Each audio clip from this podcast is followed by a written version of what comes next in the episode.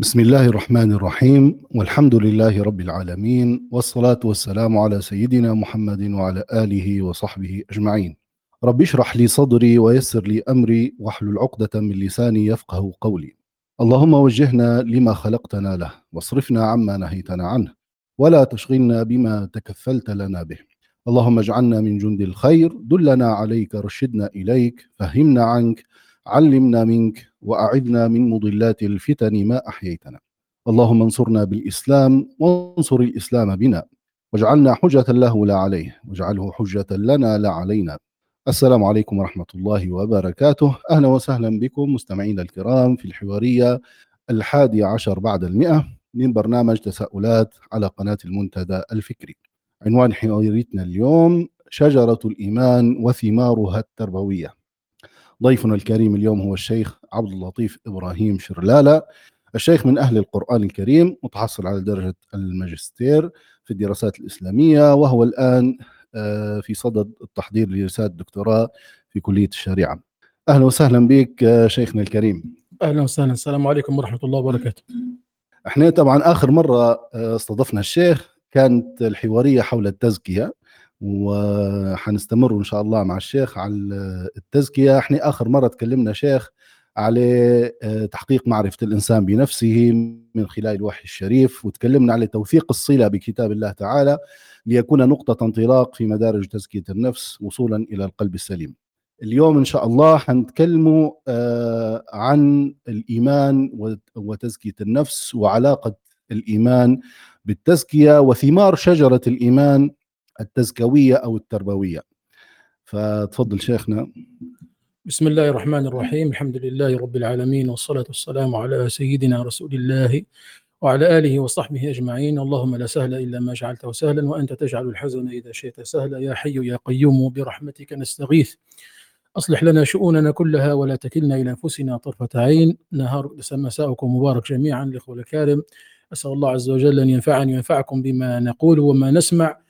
ويجعل هذه ال- ال- الحوارية انطلاقة في في تزكية النفس وانطلاقة في تجديد الإيمان وانطلاقة في إصلاح الصلة بالله عز وجل وإصلاح ال- العلاقة مع الخلق آه، ممكن نب- نبدأ في شيخ. نعم هو المحور الأول شيخ هو توضيح ال- الآن آه، يعني لما نقول الإيمان شن قصدنا الآن بالإيمان وشن قصدنا بالتربية أو بتزكية النفس؟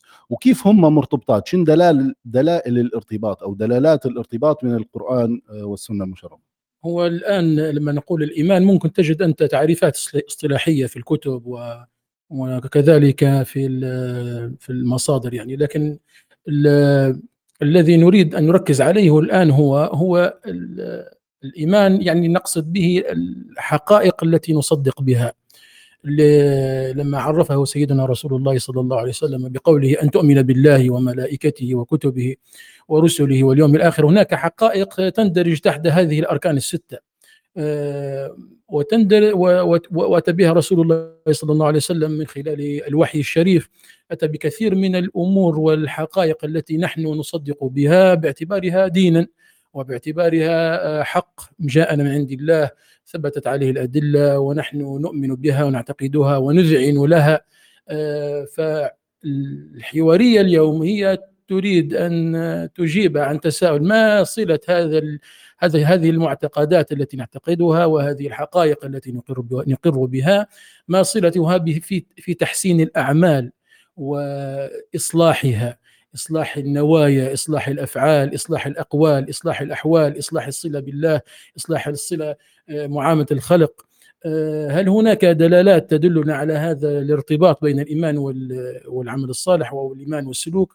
آه، هناك يعني دلائل كثيرة في كتاب الله وفي سنة رسول الله صلى الله عليه وسلم يعني تفوق الحصر. منها قوله صلى الله عليه وسلم آه، من أكمل المؤمنين إيمانا أحسنهم أخلاقا.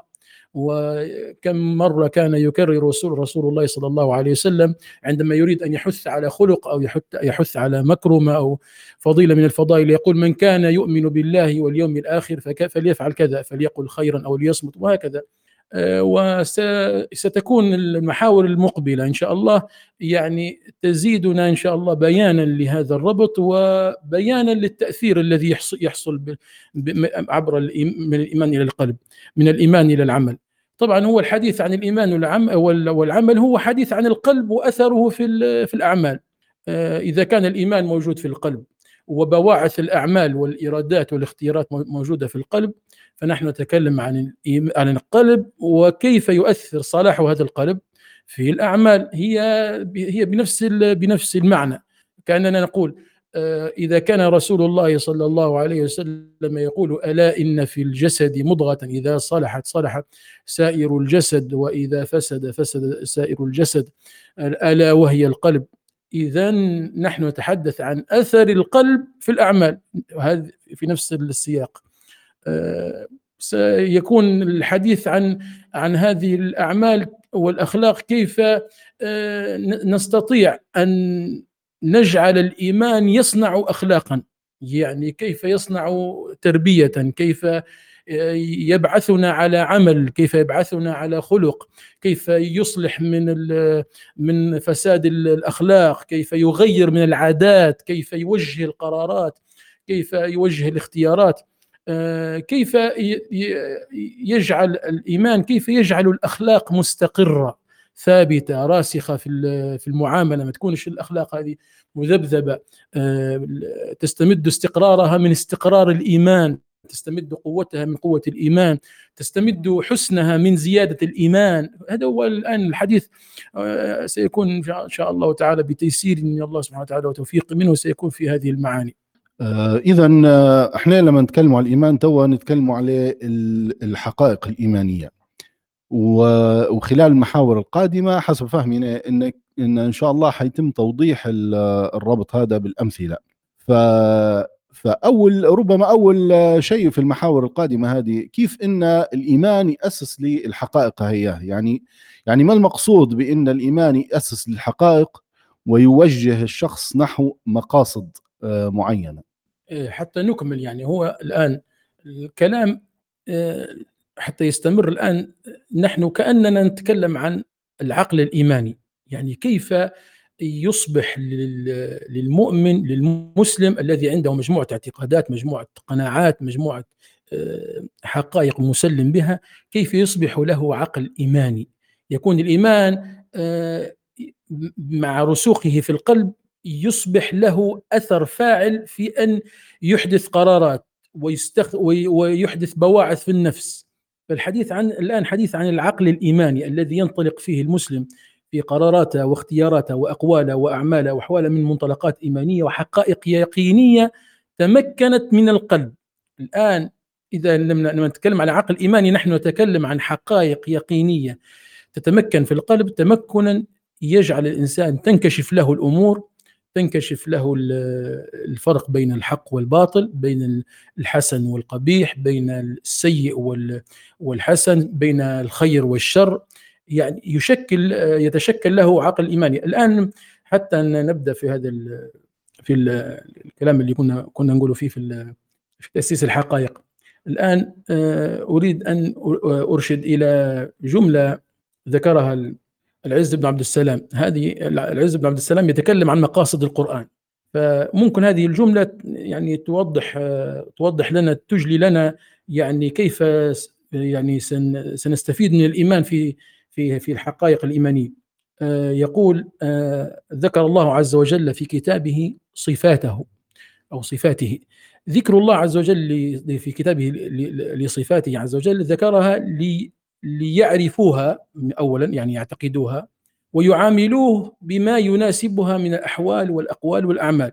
فعندما يتكلم عن الربوبية يتكلم عنها ويصف نفسه بالربوبية ليعبدوه وبالكمال ليمجدوه وبالجلال ليوقروه وبالإفضال ليشكروه وبالجمال ليحبوه وبالكبرياء ليهابوه وبالقرب ليراقبوه وبسعة الرحمة ليرجوه وبشدة النقمة ليخافوه.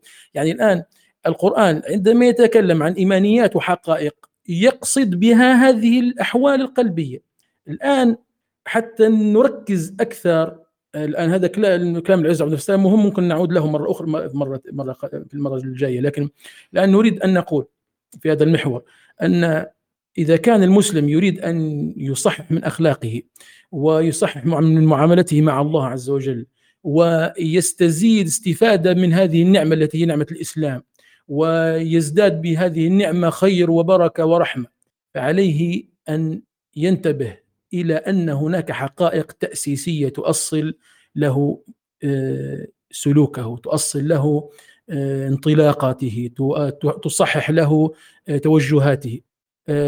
من دون أن يكون هناك حقائق تأسيسية في لا يستطيع أن أن أن ينطلق في تصحيح نفسه، لا يستطيع أن ينطلق في تربية نفسه، لا يستطيع أن ينطلق في تزكية نفسه. الآن هذا يحتاج إلى أمثلة. عندما نجد أن القرآن يكرر نفي العبث عندما يكرر القرآن نفي العبث نفي العبثية في الخلق أن الخلق لم يخلق عبثا آه هذه يكررها في آيات كثيرة وما خلقنا السماء والأرض وما بينهما باطلا وما خلقنا السماوات والارض وما بينهما لاعبين. ما خلقناهما الا بالحق. آه افحسبتم انما خلقناكم عبثا وانكم الينا لا ترجعون. كل هذا التكرار في نفي العبث يوجه الانسان نحو إيش؟ كبداية كانطلاق أنه يعني يجعل الاستهتار والتضييع وتضييع الأوقات وتضييع القيم يجعلها وراء ظهره، يبدأ الآن يؤسس القرآن بهذه الطريقة بهذا بهذا التأكيد على نفي العبثية. يؤكد على أنه لا بد أن يكون هناك قيمة في الأخلاق في المعاملة في المعاملة مع الله. التاسيس هذا يجعل الإنسان بعدين يتساءل. ما هي القيمة الأمثل؟ ما هو الأفضل؟ ما هو الأحسن؟ لكن لو كان هو لا يؤمن بقيمة ولا يؤمن بحقائق ولا يسلم بحكمة في الخلق ويرى أن الأشياء هي عبثية وأن سيكون مستهترا ولن يسأل عن الأخلاق ولن يسأل عن المعاملة ولن يسأل عن التربية. فإذا تربى المسلم على هذه الحقائق القرآنية وهي اولا أنه لا يوجد في هذا الخلق الذي نعيشه الآن لا يوجد عبث. مثلا عندما تأتي في سورة القيامة وهي سورة في بدايتها القسم بالنفس اللوامة والمحاسبة. يعني أنت الآن تتكلم عن محاسبة النفس. انظر في آخرها. أيحسب الإنسان أن يترك سدى؟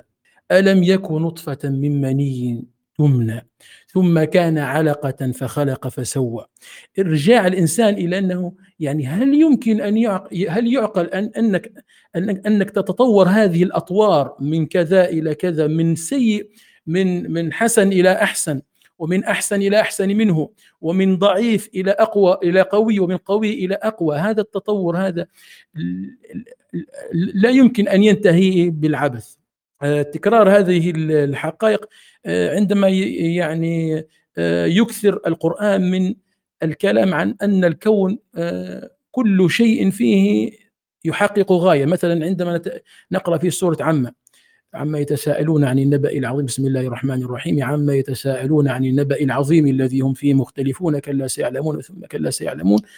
انظر الآن ألم نجعل الأرض مهادا والجبال أوتادا وخلقناكم ازواجا وجعلنا نومكم سباتا. يتكلم عن المخلوق ووظيفته والحكمة التي آه، لأجلها آه، خلق لأجلها. بعد أن ينتهي من ذكر كل هذه المخلوقات يقول في نهاية الكلام آه، إن يوم الفصل كان ميقاتا. يوم ينفخ في الصور فتأتون أفواجا. وهكذا يرسخ القرآن. أن الكون لم يخلق عبثا هذه الأولى وإنما خلق لحكمة والدليل على ذلك المشاهدة أنك تشاهد الآن الأرض تحقق غاية السماء تحقق غاية كل ما في الكون يحقق غاية. بل وحتى الأشياء التي المخترعات المخترعات هذه التي نراها الآن اللي تشغل أعيننا وتشغل يعني السيارات والطيارات وهذه الإلكترونيات الآن نراها. لولا أن الله عز وجل وضع في مخلوق المواد هذه الأساسية التي يصنع منها هذه الأشياء لولا أن الله عز وجل وضع في كل آه، ما ما صنعه يعني حكمة أو أو غاية أو غرض أو فائدة ما كان يمكن صناعة المصنوعات هذه كلها لولا حكمة كما يقول صاحب العقيدة الأكابر يقول ولولا حكمة صنعتك لما عرفت المصنوعات. لما آه، يدلك القرآن على التفكير بهذه الطريقة ويحثك على تذكرها دائما ويكررها ويثني على أصحابها. لما في سورة في سورة آه، في سورة آل عمران في آخرها بسم الله الرحمن الرحيم. إن في خلق السماوات والأرض واختلاف الليل والنهار لآيات لأولي الألباب الذين يذكرون الله قياما وقعودا وعلى جنوبهم ويتفكرون في خلق السماوات والأرض. أول ما يعلنون عنه بعد التفكر والتذكر هو قولهم ربنا ما خلقت هذا باطلا سبحانك. ربنا ما خلقت هذا باطلا سبحانك. بعدها ربنا إننا سمعنا مناديا ينادي للإيمان. نفي العبث هو أول إعلان أعلنوه. ان هم نفوا عن الله عز وجل إنه يكون قد خلق هذا الكون باطلا وعبثا ولهوا. بعدين استجابوا لنداء الإيمان. طبعا ما يأتي من نداء الإيمان لأن في الأول أنا أقول لا ليس هناك عبث بل هناك حكمة. إذا ما الحكمة من وجودي هي أن أؤمن وأن أذعن وأن أتعبد وأن أكون في هذا الكون منسجما مع ما باقي المخلوقات. إذا كانت المخلوقات تحقق غاية فينبغي أنا أيضا أن أحقق غاية لكن هذه الغاية لابد أن يأتي رسول ليبلغني كيف أحقق هذه الغاية. لهذا قال رب قالوا ربنا إننا سمعنا مناديا ينادي للإيمان أن آمنوا بربكم فآمنا. آه، يذكر القرآن بهذه الحقائق بأسلوب أحيانا أسلوب الاستفهام الإنكاري كما يقول البلاغيون. لما يقول أم حسب الذين اجترحوا السيئات أن نجعلهم كالذين آمنوا وعملوا الصالحات سواء محياهم ومماتهم ساء ما يحكمون. بعدها يقول وخلق الله السماوات والأرض بالحق ولتجزى كل نفس بما كسبت وهم لا يظلمون. يعني هل يعقل أن يتساوى هؤلاء الذين أفسدوا في الأرض مع هؤلاء المصلحين الذين عملوا الصالحات. إذا كان كل الكون انتظم وحقق غاية هل يعقل أن ينتهي حال هؤلاء بأن غاياتهم الحسنة لا لن يكون لها جزاء أخروي. وهؤلاء الذين أفسدوا وظلموا وأشبعوا شهواتهم ورغباتهم وأهواءهم وارتكبوا ما ارتكبوا تكون نهايتهم يعني أنهم يكونوا استمتعوا واستفادوا وانتهت القصة. لا لا يمكن. لهذا يقول بعد وخلق الله السماوات والأرض بالحق ولتجزى كل نفس بما كسبت آه، وهم لا يظلمون. لما يقول إنه يبدأ الخلق ثم يعيده. ليجزي الذي يبدأ الخلق ثم يعيده. لماذا؟ ليجزي الذين آمنوا وعملوا الصالحات آه، بالقسط آه، آه، هذه المعاني كلها تزرع في النفس الإنسانية السؤال ماذا إذا أنا لماذا موجود في هذه الدنيا؟ إذا كنت إذا كان عرفت الأرض فائدتها وعرفت الجبال فائدتها وعرفت السماء فائدتها واستفدت من هذه المسخرات هذه كل هذه المخلوقات استفدت منها إذا أنا ما ما فائدتي؟ الآن يريد أن يرسخ لك الحق الحقيقة هذه لابد أن تسلم أنت مسلم بها لكن لابد أن تتذكرها لا تنساها لما يأتي في سورة الملك. بسم الله الرحمن الرحيم. تبارك الذي بيده الملك وهو على كل شيء قدير الذي خلق الموت والحياة ليبلوكم أيكم أحسن عملا. خلق الموت والحياة يعني أنت تس أنت الموت هذا أنت متأكد منه أنك ترى غيرك يموت. والحياة أنت متأكد منها لأنك تعيشها وتحسها. الآن ما الغاية من الموت والحياة وأنا أراها؟ خلق الموت والحياة ليبلوكم أيكم أحسن عملا. يعني لا بد لهؤلاء الذين ماتوا وهؤلاء الذين عاشوا لابد أن يمروا على هذه هذا الاختبار وهو اختبار الأحسنية والأفضلية. ولم يقل أكثركم أكثركم عملا وإنما أحسن عملا. وأشار بعضهم إلى أن فيها فيها معنى الإخلاص. إنه الآن يريد لا يريد أي عمل وإنما يريد عملا حسنا ولا يكون حسنا إلا ما كان خالصا. والعجيب في هذه الآية والجميل والمحفز لحركة الإنسان إنه يتوجه حول الأحسنية والأفضلية أنه ختمها باسمين عظيمين من اسمائه من أسمائه العظيمة وهو وهو العزيز الغفور. الذي خلق الموت والحياة ليبلوكم أيكم أحسن عملا وهو العزيز الغفور. قد يظن المؤمن أنه آه، سهل. هذا الأمر أنا أصل إلى الأحسانية بسهولة. والأمر يعني أستطيع أن أصل إلى مرضات الله عز وجل في في أي وقت وبكل يسر و فيهمل. نتيجة لماذا؟ لاستهزائه بالأمر. يظن أنه أمر يعني سهل الوصول إليه. فيبدأ باسم العزيز ليعلي لأن العزيز هو العزيز هو الذي لا ينال ولا يوصل إليه. ولا يمكن أن يرام جانبه ولا يضام و ولا نظير له. آه، له معاني كثيرة. هذا اسم العزيز اسم جلال يجعل في نفسك المهابة من من من أمر السعي في الأحسانية. فأنت تسعى لها وتحرص. فهذا إذا الإيمان بهذه الحقيقة يزرع في نفسي الحرص على طلب مرضاة الله تبارك وتعالى وليس أي طلب بل الطلب الذي أكون فيه أنا متذلل ومتعبد لأن ربي عزيز. ولا أنال أنا الذي يعني خلقت من تراب لا أنال أن أصل إلى رب الأرباب ما لم يأخذني باسمه الغفور بعدها. لأن إذا كان العزيز سينتصف من كل مستهزئ بهذه الحقائق وسيقيم الحساب والعقوبة على كل من يعني يعرض عن ذكر الله فإنه غفور للمتوجهين إليه الطالبين مرضاته. فهذه الآية مع بعضها فيها حقيقة الخلق وأني خلقت ابتلاء. طبعا هذه هذه والتي قبلها تعالج اتباع الهوى. مثلا لا أنا بنعيش حياتي بنعيش كيف ما نبي بننظم أموري بن بنعيش كيف أموري هانية كيف أنا ما نبي. هذه الإيمان بالحقائق هي اللي الآن اللي ذكرناها الآن. أن أنك لم تخلق عبثا وأن الخلق أن الكون خلق لحكمة وأنك في هذه الدار مبتلى بال في في حالة اختبار تكون حسن ولا سيء. إيمانك بهذه الحقائق يجعلك الآن تخلي هواك وراء ظهرك لأن هذه تعالجك تعالج فيك الرغبة في في إنك أنت تكمل شهواتك ولذاتك في في الحياة. لا ما فيش الآن ليس هناك وقت يعني مسموح فيه الآن في هذه الحياة ان تضيعه هكذا بدون حساب. كأنك الآن الآن أفعل ما تشاء. عبي رغبتك كيف ما تبي عيش حياتك. نظم نظم أمورك كيف ما تبي. لا لابد أن تجعل هذا هذه الحقيقة مؤثرة في توجيهك توجيه الميل بتاعك وتوجيه قراراتك وتوجيه ممكن ممكن ناخذ بعض الحقائق. ناخذ استشكال آه، قبل ما تكمل شيخ.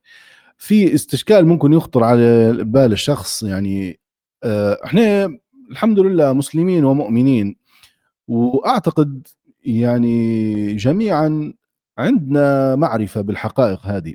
وفهمت إن الحقائق هذه أنت لما تستوعبها المفروض إنها توجهك في اتجاه معين اللي هي تفرض عليك. يعني أنت مؤمن بحقائق معينة فالحقائق هذه من المفترض أن توجه سلوكاتك وتوجه تصرفاتك آه، سواء مع الخلق سواء مع الله سواء مع نفسك توجهك توجيه معين.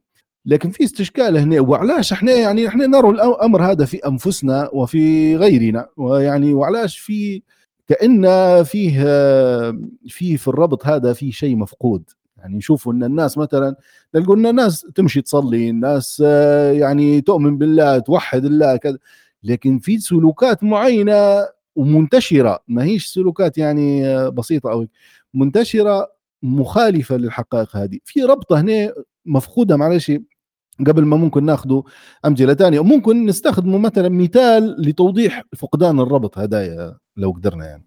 هو سؤال خطير. ليش؟ لأن لأن إحنا يعني ببساطة نقول هو هذه الحقائق موجودة في القرآن زي ما قلت ونحن نكررها ومش بس نكررها في القرآن بس نحن نكررها حتى في الأدعية الأذكار الصباح والمساء وفي أذكارنا لما نقول أصبحنا وأصبح الملك لله اللهم إني أصبحت أشهدك وأشهد حملة عرشك اللهم إني أصبحت منك في نعمة الله رضيت بالله ربا يعني مجموعة من ال من ال من ال من الحقائق نكررها بألسنتنا كثيرا يعني في سواء في تلاوتنا القرآن أو في استماعنا القرآن أو في استماعنا للسنة أو في أذكارنا اليومية حتى في أدعيتنا في بعض الحقائق نكررها حتى في أدعيتنا. المهم الآن هل السبب ما هو السبب؟ أنت قلت ما هو السبب اللي يخلي الحقائق هذه ما لهاش تأثير مع أن إحنا نمر عليه ونتفكرها ونتذكرها أن أننا لم نخلي أنفسنا من بعض الأمور التي تاثرنا بها.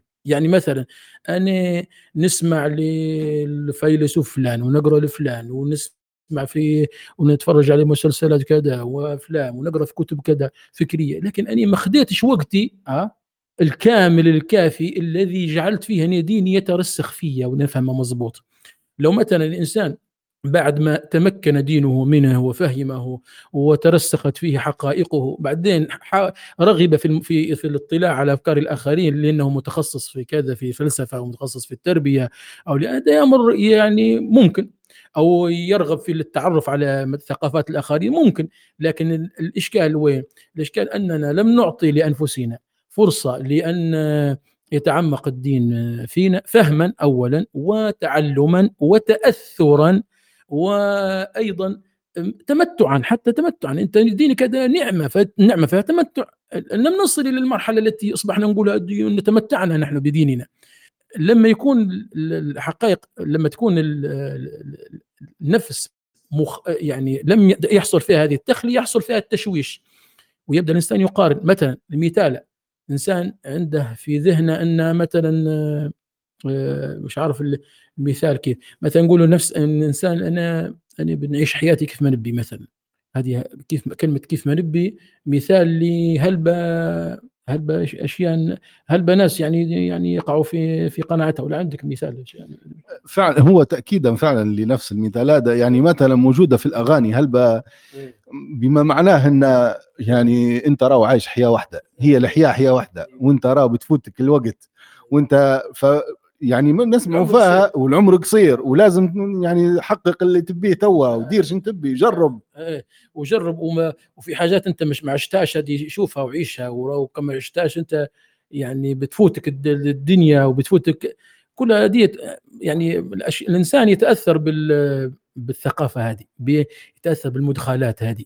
فلما يأتي للقرآن ويقرأ هو بين أمرين إما أنه حيقرأ الحقائق هذه ويمر عليها يعني يمر عليها بغفلة. بحيث ما يحصل ما حتى السؤال ما يصير لاش يعني حتى الاستشكال ما يصير لاش شنو الفرق بين اللي سمعته وبين اللي شفته في الفيلم ولا تأثرت به في قصة فلان الفيلسوف ولا كذا وبين اللي نقرأ فيه في القرآن وبين اللي مؤمن به ما أصلا هو في غفلة. ليش في غفلة؟ لأنه هو عند الدين عبارة عن أمور تعبدية اللي صلاه وكذا واحد ديرها ومقاصد الشرع ما ياش حاضرة في الواقع متاعي. فاني مش حاضر عندي الاستشكال بكره من هو اللي بيحضر عنده الاستشكال؟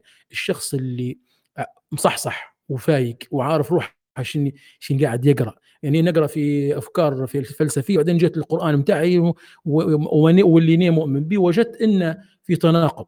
وجدت إن اللي المسلسل ولا الفيلم اللي تفرجت عليه اطلع طلعت منه بقناعة معينة وباثر معين في قلبي. قوي هل بقوي؟ بعدين لما جيت القرآن ونقرا في الحقائق شعرت في حاجة منعكسة. فيعني إذا كان ما زال في بقية من من من رغبة في إصلاح نفسي حنعيد حنعيد التفكير بما طريقة بتخلية ذهني مما سبق يعني في من أفكار خارج الإسلام. ونأتي بهذه وآتي إلى إلى الوحي كالأعمى. حتى نقدر نستفيد. لابد نجي الوحي نقول أنا راني أعمى لا أرى إلا ما ترى ولا أسمع إلا ما تسمع إلا ما ستلقيه علي. آتي للوحي بهذه الصورة صورة الأعمى الذي يريد أن يسترشد بالطريق هذا علاش قدمنا من بكري؟ قلنا الإيمان يشكل عقلا ايمانيا يجعل الإنسان يفرق بين الظلمه والنور. لهذا ربنا لما امتن علينا قال أو من كان ميتا فاحييناه وجعلنا له نورا يمشي به في الناس كمن مثله في الظلمات ليس بخارج منها. يعني هذا الكلام ما هوش إنشاء هذا الكلام يريد يريدك تستشعر إنك أنت بدون الإسلام ميت. طيب كيف اني نحس إن الإيمان أحياني؟ وكيف نحس إن الإيمان هذا يكشف لي بين الظلم؟ لابد أن آتي إليه وأنا أستشعر أنني من دونه لا لا أفهم شيء. فلهذا آه، إشكالية التأثر بالحقائق القرآنية شنو؟ هو أننا ننازعها. إيش معنى ننازعها؟ معناتها عندنا حاجات آه، مدخلات من خارج الإسلام ونبغى نحاول بالتوفيق نوفق أو نحاول أن نص ندير ندير ما هو صاير صدام حضارات. بندير أنا بندير مصالحة بين الحضارات فصت دماغي فصت عقلي فصت قلبي بين الحضارة الغربية. ما بنعيش يعني قناعاتي دي لابد ندير لها توحيد مع الشريعة. ما فيش كيف ضروري. فأني نقول لك إذا تريد أن تتنعم بالإسلام وتنتفع بهذه النعمة وتعيش الحياة الطيبة التي وعد وعد بها الله سبحانه وتعالى فعليك أن تخلي عقلك وقلبك وذهنك وخواطرك من كل فكر خارج خارج هذه الدائرة وتأتي بعدين بعد ما يتمكن منك الإسلام ويتمكن من حقائق تتمكن منك وتستفيد بعدين إذا أردت. أنا لا أظن أن الإنسان الذي سيس... سي... سي... آه قال من لو لو طهرت قلوبكم ما شبعتم من كلام ربكم. لا أظن أن الإنسان الذي سيتعمق في الإسلام ويفهمه لا أظن أنه سيلتفت إلى غيره. ولهذا قالوا شوف قالوا منط... قالوا لما قال رسول الله صلى الله عليه وسلم ذاق طعم الإيمان من رضي بالله ربا وبالإسلام دينا. قالوا معنى رضي رضي هني معناها اكتفى. يعني لن تذوق طعم الإيمان الا إلا إذا وصلت للاكتفاء بهذا الإسلام. خلاص أنا باش نشبح غيره. حتى نشبح لي غيره نشبح له بطريقه اللي لازم نقول كيف إحنا نقدروا نعطوهم اللي عندنا. إيه ممكن. أو كيف نقدروا نصلحوا لهم العيوب اللي عندهم. باش هذه هي العزة الاسلام يعلو ولا يعلو عليه هنا في مثالين على السريع بعدين ممكن تكمل شيخ. مثلا خطر في بالي توا أه واحد منهم يعني منتشر جدا الأيام هذه يقول لك لازم تلبس شخصية الشديد يعني تكون مفنص. إيه. باش باش تقدر تمشي أمورك. الناس تخاف منك الناس راهو الطيب هذا يهزوا عليه ما يخاف لازم تكون هيك يعني وعر مش عارف. فهنا طبعا هذه واحدة يبي يزرعوا الحقيقة هذه عندك. مثال ثاني والحقيقة هذه طبعا مخالفة لتعاليم الإسلام وهيك. مثال ثاني الزوجة تعامل مع الزوجة. يعني معظم الناس يقول لك الزوجة معناها لازم وحتى طبعا العكس يعني الزوج والزوجة هم ديما في توصيات مخالفة لحقائق الإيمان ومخالفة لتعاليم القرآن الكريم والسنة. فالإنسان ديما في في تداخل أو تعارض بين الحقائق. فهو لازم يكتسب زي ما ممكن تفضلت حضرتك. يكتسب العقل الإيماني. يعني أي حاجة يسمعها أو يتعرض لها يقولوا توصية يوصوها يوصوها له سواء كان الناس العامة أو سمعها مثلا حتى من مختصين آخرين يعني. فلازم هو لو كان هو فعلا ممتلئ بالحقائق الإيمانية أو على الأقل على الأقل هو عارف انه راهو في حقائق. ويا إما الحقائق هذه توجه نحو الشيء المضبوط الصحيح يا إما الحقائق هذه توجه للشيء غلط فهو عنده زي زي المستشعر هيك يقول أي شيء أنا مدخلات بتجيني لازم نحطها يعني في الميزان قبل. هو القرآن يؤسس مثلا حقيقه العبودية. مش قلنا إحنا وأنا يؤسس الحقائق ويوجه نحو المقاصد. درنا له عنوان قنينك به. شنو الحقائق؟ حقائق؟ قلناها حقيقة نفي العبث وحقيقة الحكمة. هذه يكرر فيها القرآن. بعدين يعني يخليك والتحقق بالعبودية لله سبحانه وتعالى. لما يقول لك وما خلقت الجن والإنس إلا ليعبدون هي آية واحدة صح ولا؟ لكن في آيات كثيرة يرسخ لك العبودية بطرق مختلفة بدلالات مختلفة. لما لما يجي في سورة الواقعة تو في ناس يقروا في الواقعة. يعني يجي يقول لك يا عم الشيخ يقول بسم الله الرحمن الرحيم أفرأيتم ما تمنون أأنتم تخلقونه أم نحن الخالقون؟ وبعد يقول أفرأيتم ما تحرثون أنتم تزرعونه أم نحن الزارعون؟ وبعد يقول أفرأيتم الماء الذي تشربون؟ يذكرك بأشياء بسيطة أصلية هي أساسية في في معاش الإنسان. به الأشياء هي باش يرسخ فيك أنك أنت الآن راهو الآن أنت محتاج إلى مولاك محتاج إلى إلى إلى إلى منهج يدلك يدلك عليه. إنه هو الذي خلق. ألا يعلم من لما يجي يقول ألا يعلم من خلق وهو اللطيف الخبير. ف خلينا نقول إن القرآن يؤسس إلى أن أهم مقصد في في الخلق هو العبودية والمعرفة. هي هي في اللي يفسر فسر وما خلقت الجن والإنس إلا ليعبدون فسرها إلا ليعرفون. لكن المعرفة تجينا حتى في آية ثانية وهي التي يقول فيها الله سبحانه وتعالى سبحانه وتعالى في في آخر سورة الطلاق الله الذي خلق سبع سماوات ومن الأرض مثلهن يتنزل الأمر بينهن لتعلموا خلق لتعلموا. أن الله على كل شيء قدير وأن الله قد أحاط بكل شيء علما والاسمين هذه القدرة والعلم يعني بترجع لهم كثير من الصفات الإلهية. يؤسس إلى أن الله عز وجل له الخلق والأمر لما يتكلم عليه يقول في سورة الأعراف. طبعا هذه تأتي بعد الكلام عن الجنة وأهل الجنة وأهل النار. يأتي يقول إن ربكم الله بسم الله الرحمن الرحيم. إن ربكم الله الذي خلق السماوات والأرض في ستة أيام ثم استوى على العرش يغشي الليل النهار يطلبه حثيثا والشمس والقمر. يعني شوف يقول لك شفت الكون هذا كله الآن الآن لست أنت الذي متحكم فيه. مش أنت متحكم فيه. ما المتحكم فيه شن, شن من هو؟ الله إن ربكم به. هذا المتحكم فيه. هو أولى أن يتحكم فيك. لهذا بعد مباشرة يقول ها؟ يقول ألا له الخلق والأمر. بعد ما قال إن ربكم الله الذي خلق السماوات والأرض. السماوات اللي أكبر منك والأرض اللي أكبر منك. والشمس والقمر. والنجوم مسخرة بأمره يقول ألا له الخلق والأمر. تبارك الله رب العالمين. بعد ادعوا ربكم تضرعا وخفيا يأتي الأمر بالعبادة وبعدها هو يقول ولا تفسدوا في الأرض بعد إصلاحها.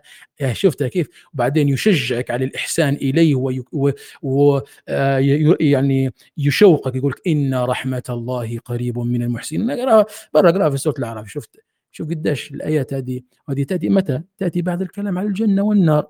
في الحديث عن المتصل دائما ربنا سبحانه وتعالى لو أنت بتعيش بقلبك تخلي قلبك من السوابق والشواغل والمشاغل وتأتي في ساعتك ها؟ خلوة هيك كويسة جنينة ما فيش حد شاغلك وتأتي تقرأ صفحتين من أي سورة ولا حتى تأخذ هذه السورة سورة الأعراف تقرا من بداية ما تكلم على دخول النار إلى يتكلم على أصحاب الجنة يقولوا قد وجدنا ما وعدنا ربنا حقا. وبعدين لما يتكلم على أصحاب النار آه، أفيضوا علينا من الماء أو مما رزقكم الله. وبعدها يتكلم على ندم الظالمين يقولوا يا ربنا أرجعنا نعمل صالحا. إيه، آه بعد يقول لك علاش هذا كله. أنت لو تفكرت في الكون اللي قدامك وعرفت إن راه مسخر مسخر ليك هذا اللي سخره لك ليك يقول لك هو الذي له الخلق والأمر. فتأسيس هذا هذا التأسيس. جميل جدا شيخ والله. معناتها لو يجيني حد يجيني من برا يقول لي دير ودير نقول له هذه اللي قلت لي ديرها وديرها هذه تدخلني في العبودية اللي رب لربي أحياني لأجلها ولا مش نفس مش نفسها؟ كان متدخلني في العبودية فها أهلا وسهلا. ولن تدخلك في هذه في العبودية إلا إذا كانت موصولة بالعبد الأعظم صلى الله عليه وسلم. عبد الله ما فيش عبد عبد حد عبد ربي زي النبي صلى الله عليه وسلم. فهمت؟ فإذا كان أنت بتقتدي بتقتدي به هو. هات حاجة موصولة برسول الله صلى الله عليه وسلم حتى أتخلق بها وأدخلها في اخلاقي وكذا ومعاملاتي أهلا وسهلا. جميل جميل جدا واضحة الفكرة. يعني واضح أنا أعتقد أن واضحه فكرة تأسيس الحقائق وكيف أن الحقائق هذه توجه نحو المقاصد آه، مقاصد الشريعة والمقاصد اللي بها الله سبحانه وتعالى. لكن في إشكالية هنا باهي. يعني إحنا تو تكلمنا على تداخل الحقائق أو تعارض الحقائق. لكن مثلا أنا ما أنا ما عنديش زي ما نقولوا حقائق مسبقة أو مثلا تداخل. لكن تو إحنا نقروا هلبة مثلا في آية الكرسي مثلا. نقروا في آيات أخرى. نعرف أحاديث آه، من حسن آه، إيمان آه، المرء تركه ما لا يعنيه مثلا.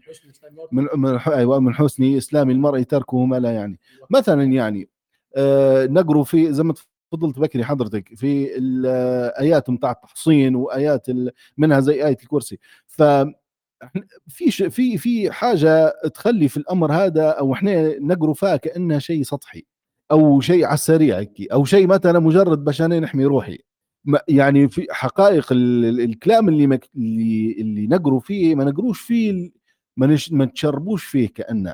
ما يأثرش فينا تأثير حقيقي حتى ولو كان لا يوجد معنا في النفس ما يعارضه. لكن شنو إحنا كأن نمر عليه هيك مرور سطحي. أكثر من إحنا نتشربوه يعني ونفهموه وينعكس على سلوكنا في الحياة و... ف... فالإشكالية هذه كيف الواحد ممكن ينتبه لها وي... هي طبعا هو ده كلام هذا نحن كنت أظن إنه حيجي في آخر الم... الحواريه كس كس يعني لكن عادي نحن كويس نديروا زي الفاصل إن القرآن والسنة وال... أنت تتكلم على لغة لغة عميقة صح ولا؟ الذائقة اللغوية اللي عندنا إحنا تحتاج إلى تأهيل حتى ت... حتى يعني تترقى. هذه واضحة. تحتاج إلى أنت قراءة أنك أنت تقرأ الأشياء اللي بت... بتقوم لك إيمانك وتزيدك في الإيمان. فأنت مثلا تشغل نفسك ب... في في أوقات كثيرة بأشياء هلبة مش مفيدة. لو جعلت جزء من وقتك لهذه الأمور اللي هي هي سعادتك هي حياتك الطيبة إنك أنت تبي آه، تزيد الإيمان في بمعاني آية الكرسي مثال. بمعاني آية الكرسي مش تبي الانسان عنده شوية لغة حتى بتقرأ كتاب يشرح آية الكرسي ممكن ما ما, نفهماش يعني. معناتها مش عندي مشكلة في اللغة. لابد نعلي ذائقتي اللغويه نبدأ عندي ذوق لغوي كويس حسن. وبعدين نبحث عن معاني الأشياء هذه معاني معاني معاني الآيات هذه. والذي يزيد هذه المعاني رسوخا هو ربطها بالمحسوس المشاهد.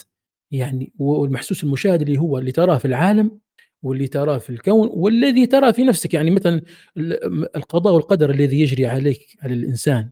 مر ربي سبحانه وتعالى يعني وقعت في كذا مصيبة واشتدت بي الظروف وكذا وبعدين رأيت الله عز وجل لطف بي وأخرجني. هني ربي عرفك على لطفه وشعرت بمعنى من معاني اسمه الحي القيوم من هو لوجوده لوجود هذا الإله الحي أنقذت أنا وقامت أموري.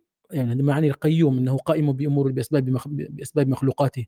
قام بأموري وأخرجني من البلاء الذي أنا فيه. فأنا استطعت أن الآيات أفهمها أذوقها أول شيء لغويا أذوقها من حيث معانيها في ما تيسر من الشروح والكتب. بعدين رأيت معناها وتجلياتها فيما يجري في في حياتي. الآن كثير من الأقدار الإنسان مرات يمر به مرات الإنسان مثلا وهذه معرفة لابد الانسان يخوضها. وهي شنو؟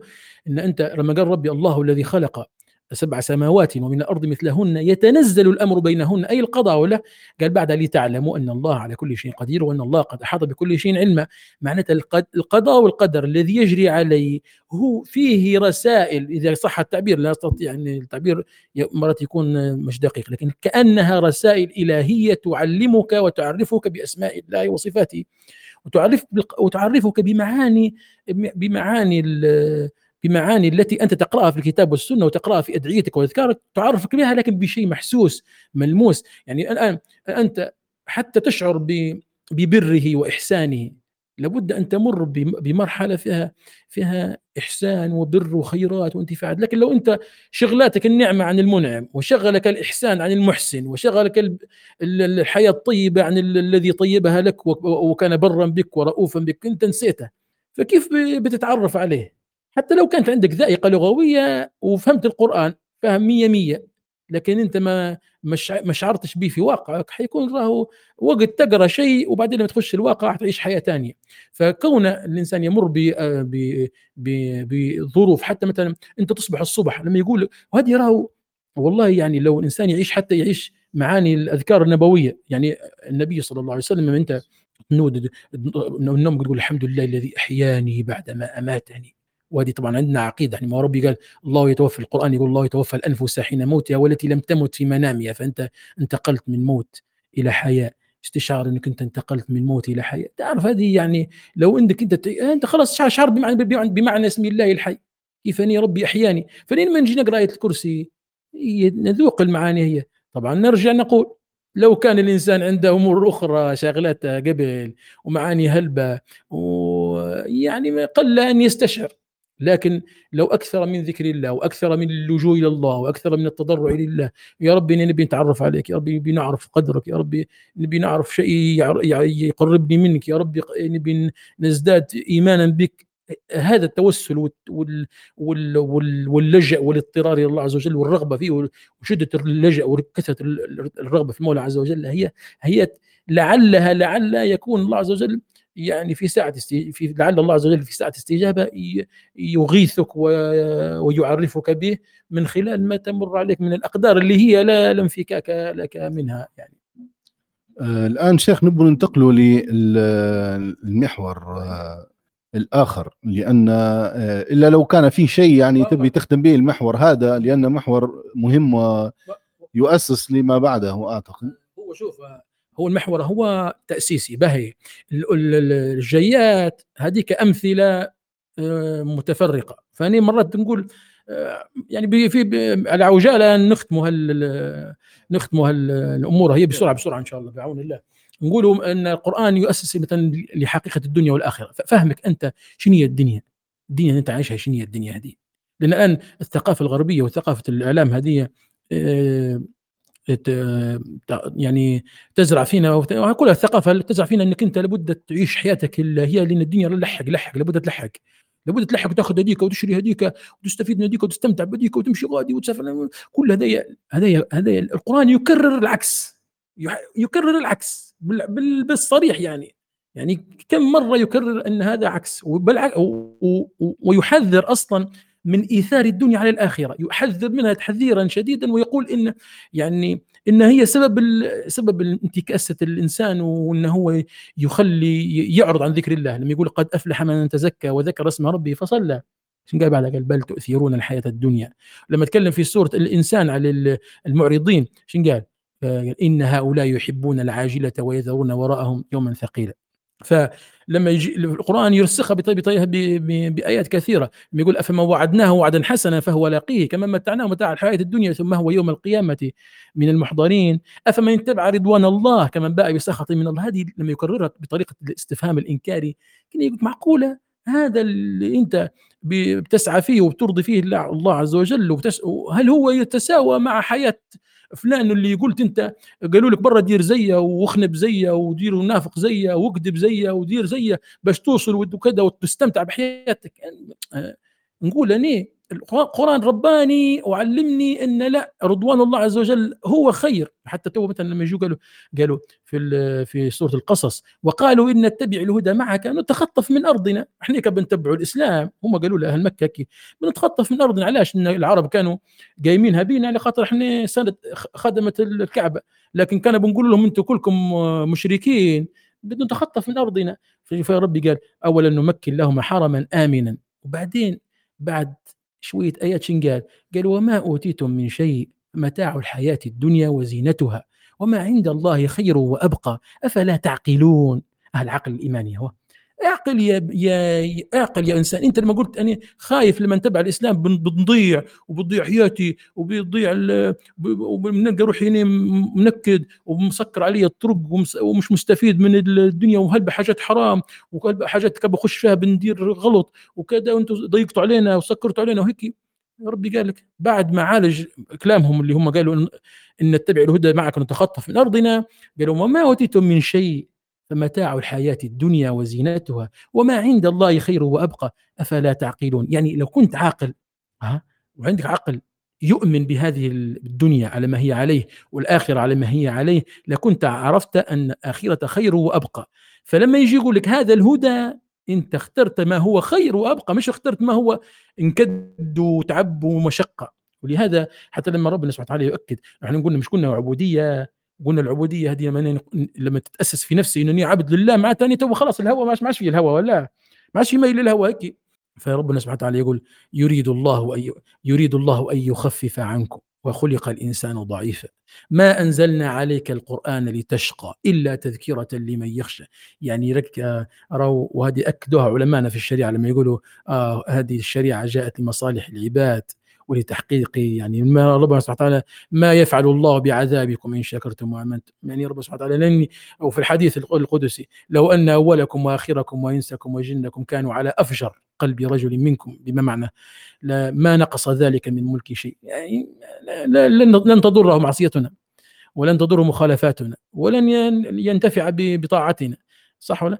آه معناتها من الذي سينتفع؟ هو العبد الذي تتبع هذا تتبع هذا المنهج وأصاب الحياة الطيبة التي وعدها الله ومن يؤمن بالله ويعمل صالحا.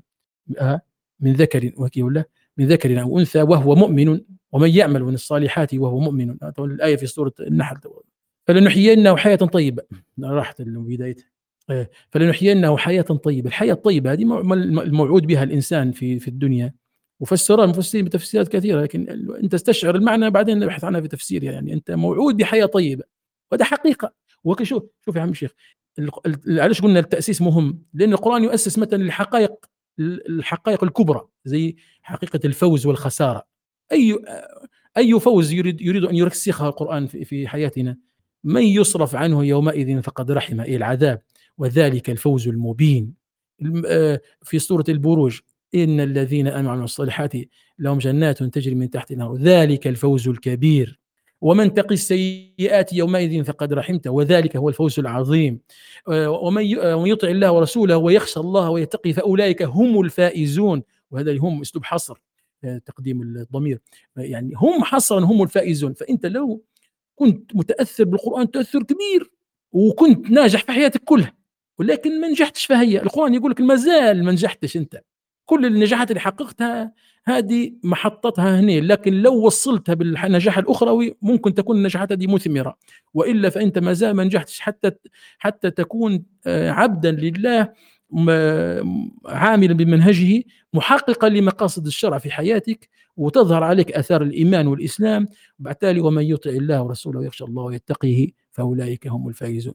فتخيل أنت الآن إنسان يقولوا له آه، يلخبطوا واحد يقولوا عليه فالح. آه والله لا فالح. هو اختلس وكذب وخنب ودار وخدس التليفون وبعدين يقولوا الناس يقولوا عليه فالح. المؤمن اللي ترسخت فيه الحقائق يقول شنو فالح؟ ربي قال قد أفلح المؤمنون. وذكر في آخرها والذين هم لأماناتهم وعهدهم راعون. معناتها الإنسان المؤمن لما يكون مؤمن حقا وتأثر بايمان حقا يكون محافظ للعهد ومحافظ للأمانة. بهذا كيف تقول لي أنت فالح وضيع الأمانة وضيع وضيع العهد وضيع وخان واختلس؟ كيف فالح؟ مش فالح هو. لأن القرآن يقول قد أفلح خلاص أفلح وانتهى وهذا للتحقيق. يسمون فيها قد تفيد التحقيق. وأفلح في الماضي خلاص انتهى الأمر. هذا هو المفلح ما فيش غيره. هذه ترسخ في ذهني. وين الفلاح وين الفوز؟ هذه تتأسس. وبالتالي نبدأ كل مرة نستفيد من كتاب الله على حسب ما نتأثر منه. بارك الله فيك شيخ. واضحة جدا جدا الفكرة هذه إن في حقائق إيمانية موجودة في القرآن وفي السنة هي التي تؤسس لسلوك الشخص وهي التي تجعل من الشخص آه، مزكا. يعني أي واحد يبي يبي يزكي نفسه يتجه للحقائق يراجع نفسه اولا شنو هي الحقائق اللي أنا متبناها وهل أنا متبناها من القرآن والسنة أو أنا متبناها آه، دخيلة مثلا من فلان وفلان؟ حتى لو كان مش من العامة لكن مرات إحنا في قراءاتنا في مشاهداتنا في اليوتيوب مثلا هل بتلقاهم جمعت مثلا على سبيل المثال في تيد توك مثلا اللي يتكلموا في مؤتمر تيد هذا هلبة مثلا في هلبة أنا واحد من الناس نسمع هلبة وفي هلبة حقائق صح مرات ما لهاش علاقة مباشرة بال بالدين مثلا لكن لكن تؤثر انت تبدأ عندك مكتسب أشياء آه، لو انت ما فهمتش الأمر هو وما ما حطيتش زي ما قلنا لكل حقيقة عندك انت ما حطيتهاش في الميزان حتتأثر مقاصدك وتتأثر سلوكاتك يعني شئت أم أبيت. وهم يقولوا دائما يقولوا انت الإنسان يعني سلوكه مبني على تصوراته أو أو اعتقاداته فأنت شن تعتقد؟ فسلوكك يعني من غير إرادة منك يتجه في الطريق هذا. طيب شو رأيك نربطها بالعنوان؟ العنوان شنو هو عنوان هو شجرة الإيمان صح ولا به أنت تو خديت وقتك وزرعت الشجرة. في قلبك شجرة الإيمان هذه وتاثرت بكلام الله وكلام رسوله وتعمقت فيك الحقائق الإيمانية وشعرت إنك أنت تعيش حياة يعني خاصة فعلا يعني عندك عقل إيماني يفكر بطريقة إيمانية وحقائق يقينية والآن أنت في إيمان عالي. تمام كويس ولا؟ لكن مع ذلك مش هي شجرة ولا؟ مش في عواصف خارجية ممكن هذه الشجرة تجتث وتستأصل مش ممكن فيه آفات تدخل على ثمارك التي أنت تجنيها من ال من ال آه، من ال من الخارج. الآن أنت إذا كنت فلاح وتزرع هذه الشجرة يجب أنك أنت تراعي البيئة التي تعيشها. تراعي التربة تراعي الآفات اللي تدخل عليك تراعي المواسم ريح شمس تتعهدها بالسقيا. مش والله الحمد لله عندي شجرة وخلاص. ما هي مش شجرة إيمان هذه تحتاج إلى سقي تحتاج إلى متابعة. تحتاج إلى مراعاة. وهذه ما يكون لا, لا يمكن أن تكون إلا بمحاسبة وبتعلم وإزالة الجهل. لأن الان كيف نعرف ان كيف أي مزارع كيف يعرف يحافظ على شجرته؟ بيسأل فلاح غيره أو بيسأل المتخصصين في الزراعة وهكذا وأي شيء. يعني كيف نحافظ على جسمي؟ نفس نسأل على المتخصصين. أي شيء. فحتى دينك يجب أنك تسأل عليه تهتم. اني شعرت أن في شبهة دخلت علي. ها شوشت لي ما نخليهاش تبات هي الشبهة؟ لابد نمشي نعالجها ها نمشي نسأل. علاش خشيت لي شبهه ونمشي نسأل متخصص مش نمشي نسأل يعني والله أي واحد ماشي في الطريق يزيد يجي يشوش علي يلبز علي نسأل شخص متخصص نعرف كيف يزيد لي الشبهة. ويقول لي راه الشبهة دي دخلت لك لأن مثلا في حقيقة معينة في قرآنية قاعد أنت ما ما شربتهاش كويس. نقول آه مزبوط تعال وين هذه؟ نمشي لها ندورها نفتش عليها نشوف كيف نعالجها.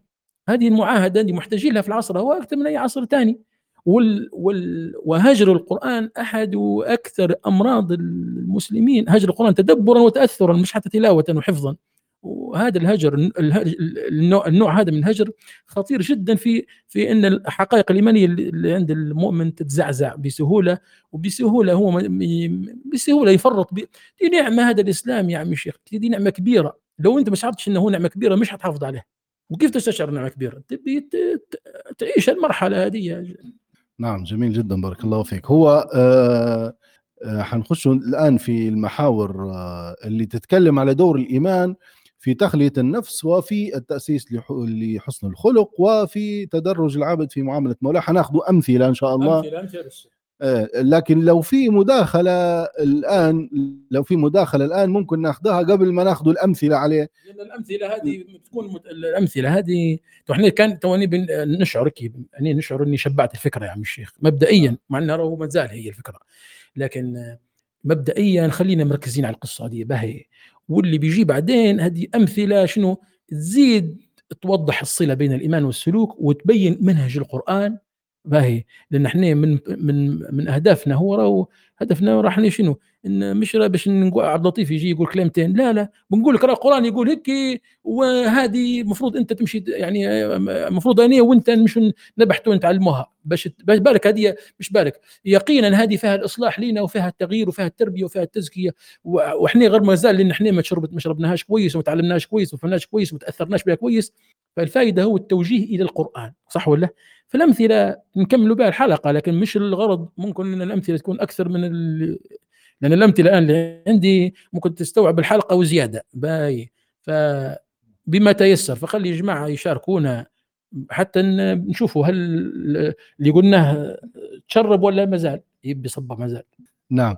آه لو في أي مداخلة آه ممكن نستقبل مداخلة أو أو اثنين. تقدروا ترفعوا إيديكم آه تضغطوا على زر المشاركة.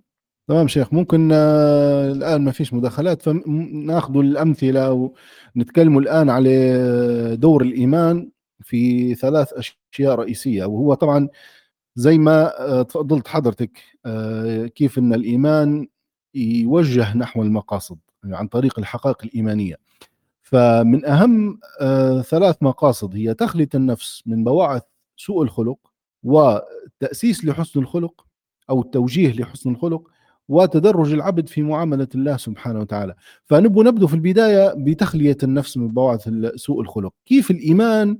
كيف أنني لو تشربت بالحقائق الإيمانية حيخليني الأمر هو زكي النفس خالي من بواعث سوء الخلق في نفسي. هو الآن الإنسان قد يتصرف تصرف تصرف ما؟ بهي أنا عبد اللطيف نتصرف مع أخوي أحمد تصرف معين. به. يجي أحمد يقول لي هذا التصرف يا فلان راهو تصرف شنو؟ مش كويس. به. نقول له علاش مش كويس؟ يقول لي لنا كذا وكذا وكذا. به. أني نرجع لنفسي نقول كيف صدر مني التصرف هو من غير ما ندري أو كيف طلع مني؟ آه. لو الإنسان بيحاسب نفسه بمجرد أنك أنت نصحوك ولا؟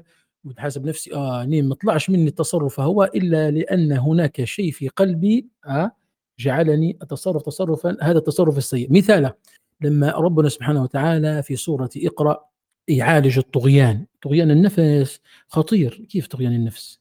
يعني الإنسان آه يعني لما تكتمل عنده الأشياء اللي هي اللي هي تكمل له ذاته وتكمل له شخصيته وتكمل له فهمته تكمل له يعني يشعر بشيء من الكمال يطغى. مثلا ما كانش عنده فلوس تلقى مرات يسعى ويتعب وشاقي لكن أول ما يبدأ معبي شوية فلوس تطلع منه الرعونات نسموها فيها أهل التربية. رعونات النفس تبدأ تطلع. تلقاه متكبر ومتغطرس من فمت تلقاه يعني يفنص هدايا يشبح الهدايا باستهزاء بسخرية. آه طغيان هو هذا هذا عالجته سوره إقرأ لكن يا عم الشيخ اقرا بسم الله الرحمن الرحيم. أقرأها. كيف تذكر الإنسان بخلقه من بداية؟ اقرأ. باسم ربك الذي خلق. خلق الإنسان من علق. ذكر مخلوق من علق. أنت وتحسب روحك وين كنت. بعد بشوية إيش قال؟ كلا إن الإنسان ليطغى إن كان هو في الأصل الإنسان هني موصوف به أهل قريش. لكن هذا الوصف ينطبق على من سيأتي من من الأناسي من الناس اللي هم ما تحلوش بحلية الإيمان. وما زال ما ترش فينا الإيمان. به شن قال؟ كلا إن الإنسان ليطغى. أن رآه استغنى. أن رآه استغنى. استغنى آه، سواء بماله أو بقوته أو بجاهه. آه، لما لما لما رآه استغنى يعني يرى في نفسه مستغنيا.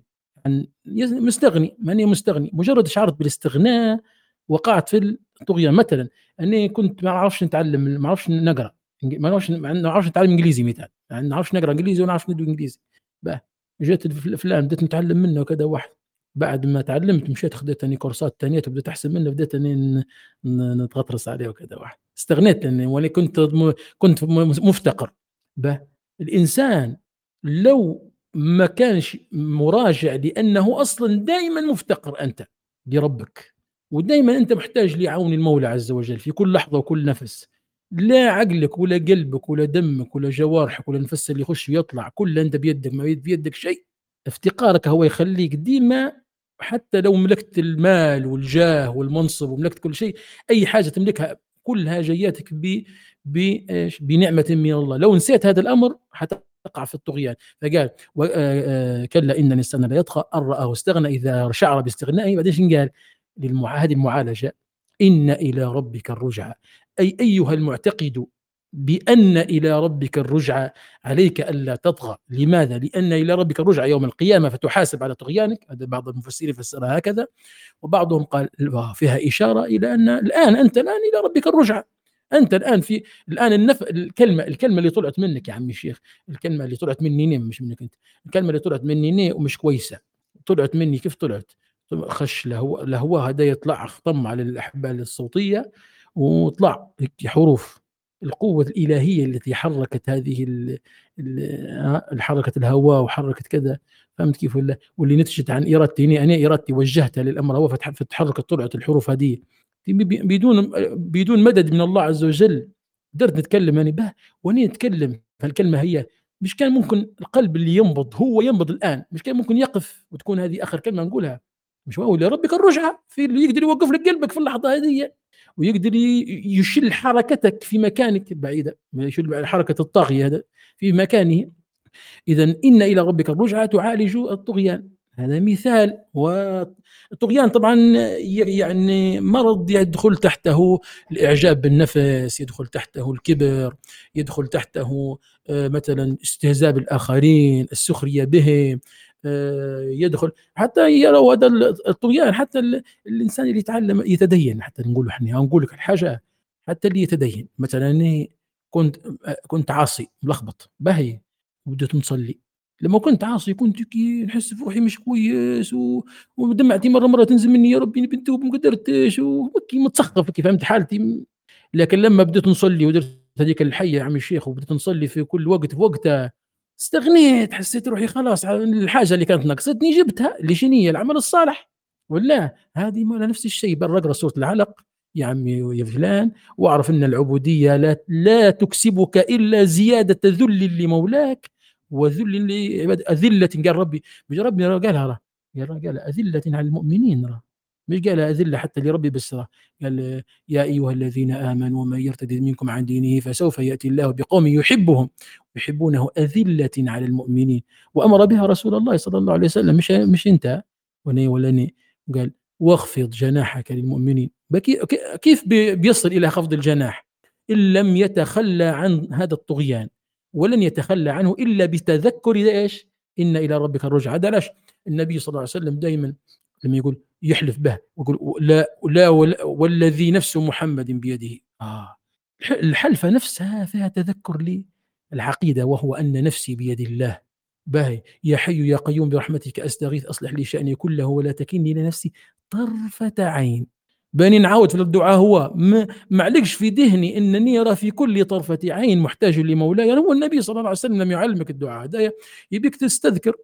إذا كنت أنا في كل طرفة عين محتاج لربي نقدر نطغى. لو كنت نتذكره حتى تذل باهي. اذا الطغيان هو هذا مثال آه مثال ممكن نجيبوا بعض بعض المفسرين مش عارف لا ما لحقوش خليها تو هذه إخواننا يستطيعوا يعني يراجعوا كتب التفسير في سورة في سورة آه، العلق. بعدين عندنا في سورة الكهف معالجة معالجة الاغترار بالمال والجاه.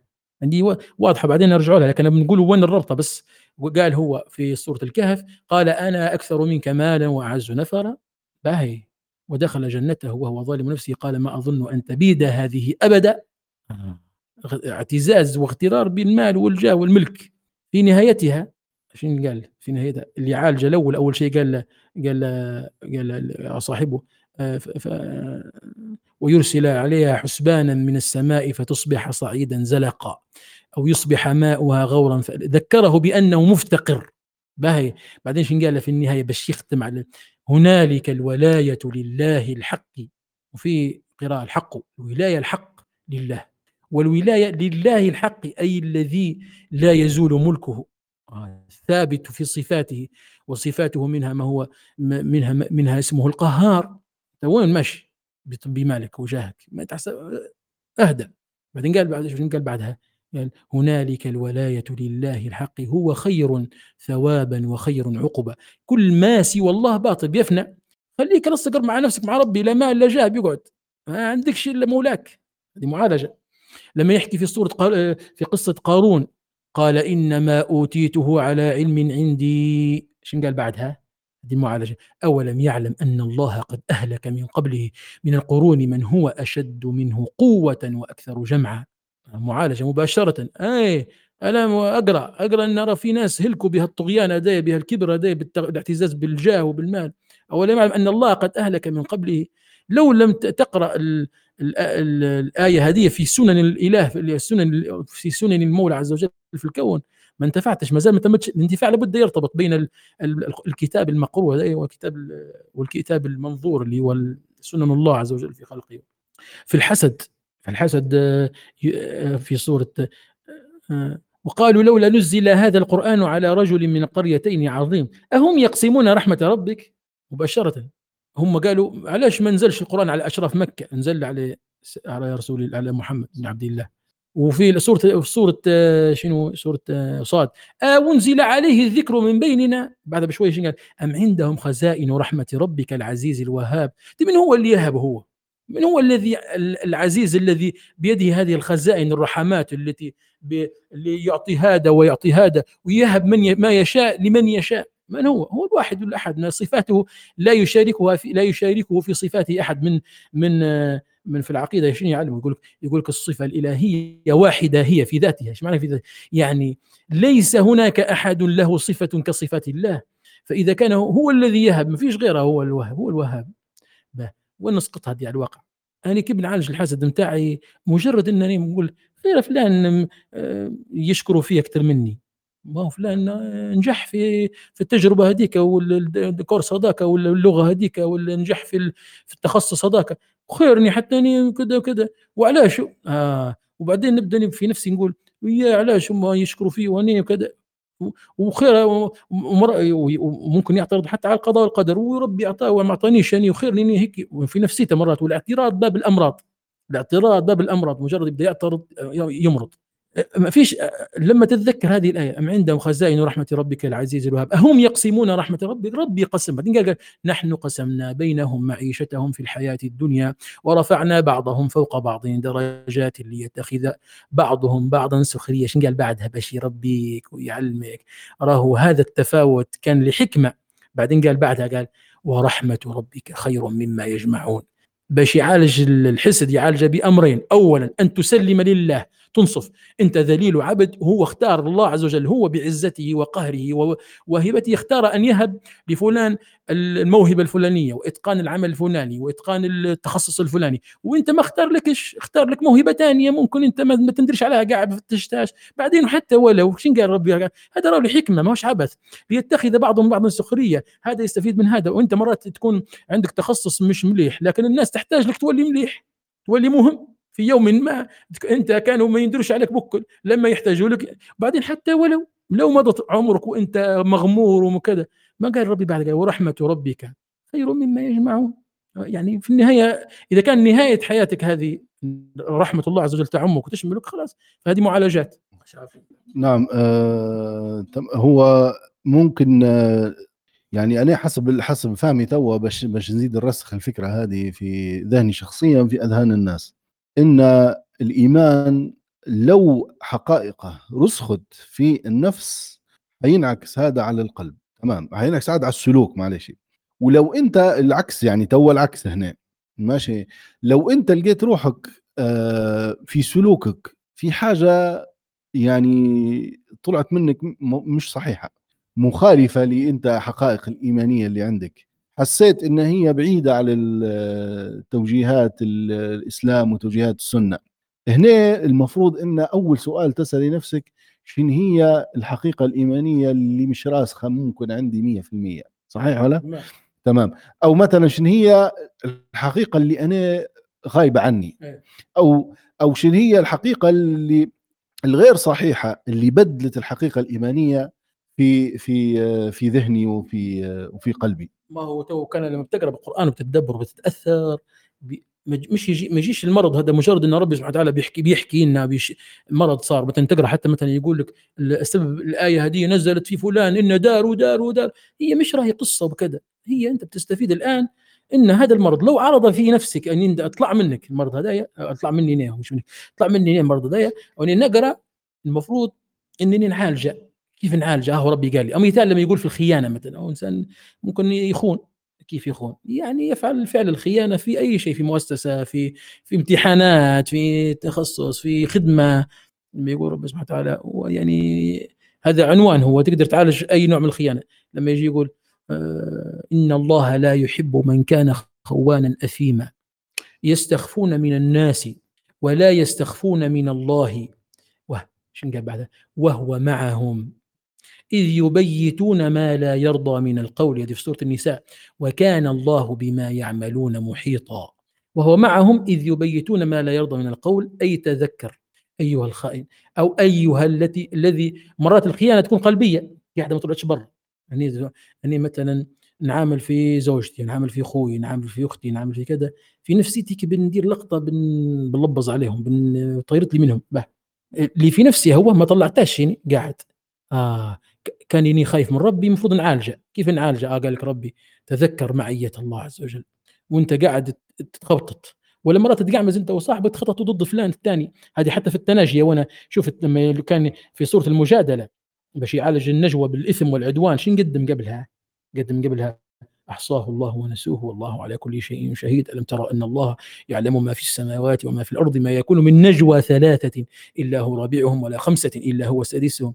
يعني أيها المتناجون بالإثم والعدوان تذكروا أن رابعكم أو خامسكم أو سادسكم أي, أي عدد يكون هو الله وهو ينبئهم بما عملوا يوم القيامة. إن الله بكل شيء عليم. هكذا.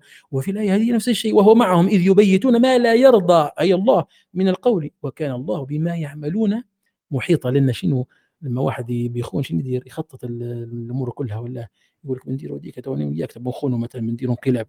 فهمتوه خططوا له نديروا في تفاصيل. التفاصيل هذه نعتقدوا إن هي إيش؟ ما تخرش المية وتجيب 100 100 ما فيش حد يقدر يكشفنا. ما يقدرش حد يكشف مخططنا ما يقدرش يقدر يحش. التفاصيل اللي بنديروها والله ما تخطر فهمتوا لما قال وكان الله بما يعملون محيطا إحاطة علم الله بهذه التفاصيل الدقيقة. تذكرها أيها الذي تتصف بالخيانة. وتبدا من القلب هي. وحتى الغيبة مش قالوا الغيبة في من علمائنا النووي قال الغيبة القلبية هذه يعني محرمة الغيبة القلبية. يخطر في بالي فلان ندم في نفسي. هذه تعالجها. أنت ربي ربي محيط علمه محيط بك. الا في اللحظة الآن اللي اختار فيها فلان وأنت في قلبك تستهزئ إيه، معالجات قويه هذه. وزيد نكملوا الامثله ولا؟ هي هي ممكن ناخذ آه، مشاركة. هو حتى أنا عندي حاجة لكن خلينا ناخذ مشاركة. ممكن آه، عبد الرحمن عنده مشاركة. تفضل آه، عبد الرحمن السلام عليكم ورحمة الله وبركاته. اهلين أحمد. اهلين الشيخ عبد اللطيف. اشتقنا لك والله. أهلا وسهلا اشتقنا لك كثيرا. بارك الله وأنا كذلك. اللهم آمين. أنا بارك الله فيكم على الحوار الطيب والمعاني اللطيفة الجميلة اللي آه، بجد يعني تخلي الإنسان يفكر في اللي هو عنده. يعني مرات زي قطع زي ما نقول قطع البلوك مثلا حيسات بس غير يحطهم فوق بعضهم باش تطلع لها آه، صورة أجمل. يعني بنحاول نحكي على زوز معاني ممكن آه، يعني بارزات آه، ممكن الواحد يستحضرهم. وصلح لي شيخ لو أنا مثلا غلطت في شيء. اللي هي يعني حنبدأ بمعنى الإحسان. تمام؟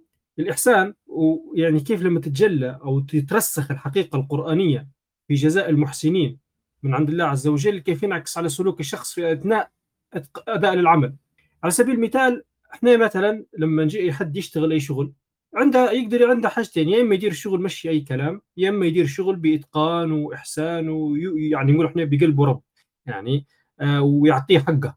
هذا مرات ان تعطي العمل حقه مرات يجي شوية على جهدك يجي شوية على وقتك. تبدا الناس مرات تلوم فيك يقول لا لا ليش تدير مش أي حاجة. هنا الإنسان تجي الحقيقة القرآنية هنا توجه الإنسان في شنو يدير عمله بالضبط. لما نجي نستحضر قول الله تعالى في في نهاية سورة العنكبوت وإن الله لمع المحسنين والذين جاهدوا فينا لنهدينهم سبلنا وإن الله لمع المحسنين. وفي سورة الكهف إن الله لا يضيع أنا لا نضيع أجر من أحسن عملا. تحس إن أنت ربي يقول لك راهو لما تدير عملك وتحسنه ربي مش حيضيعك. الناس شافتها ما شافتهاش نحسب عليك في نعم. كساعات عمل ما نحسبش عليك كساعات عمل. أنت عندك العمل هذا بتحسن فيه ولا ماكش حتحسن فيه؟ مرات مش شايفك حد مرات تدقق على التفاصيل ما تفرقش عند بعض الناس. لكن أنت في في داخلك تعرفها تأثر. تقول لا أنا بنديرها ليش بتديرها ما عندكش ما عندكش أي منطق ثاني غير إن الله قال يعني إن الله لا يضيع أجر من أحسن عملا وإن الله لمع المحسنين والآيات اللي تتكلم على يعني عظمة أو جزاء الإحسان. وما جزاء الإحسان إلا الإحسان. يعني يعني شوفوا الإحسان قديش ليه آه، قيمة. يجي عن طريق إنك فهمنا الآيات القرآنية ترسيخها في قلوبنا ايماننا بها يوم ما جيت تشتغل في الحياة وتخش معتركها تجيك هذه الآيات في في عقلك في, في اللاوعي بتاعك مثلا. نقول إحنا في في في ذهنك حاضرة وتقول لك دير هذا الشيء وما تديرش هذا الشيء. مثال ثاني موضوع التقوى. موضوع التقوى ومعناه كيف إنه هو في موضوع حل المشاكل. ما فيش إنسان فينا إلا بيمر بمضايق في الحياة بتاعه. مضايق مالية مضايق في عمل في دراسة في مع ناس. أنت تحس نفسك خلاص حاصل. فكرت بك السبل. الله عز وجل يقول ومن يتق الله يجعل له مخرجا ويرزقه من حيث لا يحتسب. يعني عملية إن التقوى وفضلها عند الله عز وجل طبعا في آيات كثيرة تكلمت عن موضوع التقوى وفضائلها لكن لما يقول ومن يتق الله يجعل له مخرجا. اي خلاص معناها ربي كلامه حق. هذه حقيقة قرآنية. تتق الله بدي لك مخرج. ما أنت وتجتهد في الموضوع. والمخرج مش كيف ما تبي أنت مرات. المخرج من عند الله عز وجل. يرزق من حيث لا تحتسب. ما يخطرش على بالك أصلا كيف يكون المخرج. وأمتى بيصير بالضبط. فهي تجي مرة لحظه ضعف قلت لا لا لا خلي ندير هيك لا خلي مش عارف شنو. ويبدأ ضرورات تبيح المحظورات ويبدأ يزين فيها لنفسه باش إنه هو يقع في الحرام وبيرضي نفسه هنا درت. لكن هو قاعد ما وصلش مرحلة تقوى الله في, في النقطة هذه. طبعا هذه كل إنسان يقدر يعرف هو بالضبط هل الأمر ماشي تمام ولا لا. فهذه أنا بس المثالين اللي ضربتهم أن لما تترسخ المعاني القرآنية في الحقائق زي ما قال الشيخ تتجلى بعدين في سلوك لو الإنسان استحضرها بس استحضار الامثله والله أعلم مدى اللي حبيت نشاركه لعل يكون فيه الخير والنفع. وصلح لي يا شيخ وزيد ودورنا بارك الله فيك. جبل خاطرك يا عمي عبد الرحمن بارك الله فيك جزاك الله خيرا. وأنت تو مكمل على كلامك يعني هو باش نخش حتى في المحور الرابع هو ذاك كلامك هذا أنت جزاك الله خيرا استفتحت لنا المحور اللي بعده. وإن كان هو ذا الثالث ما استطعناش نكمله لأن ما زال في أمثلة كثيرة. ممكن الإنسان مرة ثانية يجعلها في ملف أو شيء ويرسلها. آه، على نفس المنوال اللي ذكرته اللي هو قلت أنت الإحسان مثال ولا؟ الإحسان وأن أني ندير الحاجة وأني نشعر أنني سأجازى عليها مهما كانت صغيرة. لما ربنا سبحانه وتعالى في سورة النساء يقول إن الله لا يظلم مثقال ذرة بعد شنقه وإن تك حسنة يضاعفها ويؤتي من لدنه اجرا عظيما. مرات أني نخدم في عمل تطوعي. باهي في تفاصيل في العمل التطوعي ما حد يندر عليها. لكن صغيرة بكل لكن هي تأخذ في وقت وتأخذ في جهد وتأخذ مني كذا. وما فيش حد بيشكرني عليها لأن هي تفاصيل صغيرة. يعني مستحيل حد بيقول لي جزاك الله خير بارك الله فيك درت التفاصيل هي. لكن ربي بيقول لك لا لا لا لا. يا فلان إن الله لا يظلم مثقال ذرة. دي صغيرة بكل هي مثقال ذرة صغير بكل حجم. يعني تخيل يعني حجمها صغير جدا. ان الله لا بعدين قال وان تك حسنه رت الترغيب يضاعفها ويؤتي من لدنه أجرا عظيما. في سورة في سورة لقمان هذا أظن أن أنه زي ما قلت يا عبد الرحمن بارك الله فيك تأسيس للإحسان. هذه حقائق تؤسس للإحسان. كيف الإنسان يحسن في أخلاقه ويحسن في معاملته. وليش قلت سورة لقمان لما ربنا سبحانه وتعالى يحكي عن عن لقمان. يقول يا يقول يا بني أقم الصلاة وأمر بالمعروف ونهى عن المنكر واصبر على ما أصابك إن ذلك من عزم الأمور ولا تصائر خدك للناس ولا تمشي في الأرض مرحا إن الله لا يحب كل مختال فخور واقصد في مشيك واغضض من, من, من صوتك. لاحظ أن أنها تتنوع بين عبادات ومعاملات وسلوكيات وأخلاق وتتدرج بال بالإنسان إلى إلى من من الصلاة والأمر بالمعروف إلى الصوت. باهي. لكن شوف شين قبلها. باش يربي ابنه على إن الأشياء هي لأن الأشياء هذه فيها تفاصيل صغيرة. أنت لما تقول الأمر بمعروف يعني واحد صاحبي مثلا زاغت عينه هيك بصر كيف؟ نهي عن منكر مثال آه نجينا ننهى نقول له يا صاحبي فلان ما تجيش راهو حرام كذا. صغيره التفصيله وين نقدر نفوت يعني نفوتها صغير. اغضض من صوتك. باهي مرات مرة مرة هيك صوتي يرتفع. في كلمة ولا كلمتين ارتفع صوتي. آه لا ما يجيش كلمة والكلمتين هذه يغضض من صوتك رد بالك من هذه مش حاجات صغيرة ممكن تكون في أشياء صغيرة جدا ممكن تكون في أشياء كبيرة. فشوف قبل هذه الآيات يربي لقمان ابنه بقوله تعالى شنو قال لك ربنا سبحانه وتعالى؟ شنو قال؟ يا بني إنها إن تك مثقال حبة من خردل فتكون في صخرة أو في السماوات أو في الأرض يأتي بها الله إن الله لطيف خبير. ومن اسمها اللطيف الخبير؟ الخبير يعني علمه يعني يصل إلى دقائق واللطيف يعني كذلك يدرك الأشياء في, في مهما كانت قليلة وصغيره فتاتي العقيدة الإيمانية اللي هي إنها إن تكن مثقال حبة للتأسيس باهي تؤسس على مراقبة الإنسان لنفسه في المثاقيل الصغيرة ولما الإنسان يتبع نفسه في الصغيرة هيتبع نفسه في الأكبر. هيتبع وهكذا يتمرن هو. واصلا كيف يتمرن؟ حتى واحد يمشي للصالة كيف يتمرن هو يبدو له بال... بيبدو له بالتمارين الصغيرة يقول له هي اليوم دير خمسة دقائق جري وبعدين عشرة بعدين يزيدوه بشوي وشوية. فهو لما يقول له مثقال ذرة باك منها وهو قاعد صغير يتشرب في الأخلاق. آه هي هذه ما تجيش هذه مثقال ذرة يحاسبني ربي عليه. هذه الكلمة ما تجيش عيب. هذه حرام. هذه ما تصحش. هذه في كلمة أولى منها. إيه لا صغيرة هي شنو شنو فيك أنا قلت لها هيك وشنو فيك أنا شبحت الشبحه هذيك. هي شبحة شو بيصير له؟ بيموت. كان شبحت له شبحة بصر كيف؟ وكان قلت له هذيك. وكان رفعت صوتي شوية عليه. شو المشكلة؟ يعني واحد بي شو بيصير له؟ لا. ما مثقال ذرة بيحاسبك عليها ويأتي بها الله. ما نسيت أنت دي ما تنساهاش وهكذا. نعم. هو آه ربما يعني من الأولى نبدو في إيه في المحور الخامس وهو أثر الإيمان في تدرج العبد في معاملة مولاه مولاه تعالى. فناخذ أمثلة على المحور هذا. هو شوف أنا الأمثلة هي موجودة في القرآن باهي وإن شاء الله أنتم بعون الله إخواننا وأخواتنا يعني من خلال قراءتهم بالقرآن هذه إحنا يعطينا أمثلة والباقي إن شاء الله يستطيعوا بعون الله إن يجدوه. باهي. وبمراجعة كتب التفسير يتاكدوا من الصلة هذه اللي هي بين الإيمان والسلوك. باهي. الآن اللي بنقوله الآن هو هو كان ممكن يكون في البداية لكن أنا اجلناه لأن لأن أمثلته كثيرة وبعدين تأثيره يشمل كل ما فات وكل ما هو آتي. يعني حتى لو لو ذكرنا بعض الأمثلة البسيطة منه فهي عنوان لكل اللي ذكرناه. مثلا لما نجي نقولوا آه الله عز وجل مثلا في البداية في بداية الإنسان وهو يريد يتدرج في عبوديته لله شنو بيدير؟ يتوب. لابد ويتوب شنو يقول؟ يقول ربنا وآخرون اعترفوا بذنوبهم. الاعتراف. خلطوا عملا صالحا وآخر سيئا عسى الله أن يتوب عليهم. إن الله غفور رحيم. بعد هنا خذ من أموالهم صدقة تطهرهم وتزكيهم بها وصل عليهم. إن صلواتك سكن لهم الله سميع عليم. شوف شنو قال بعد.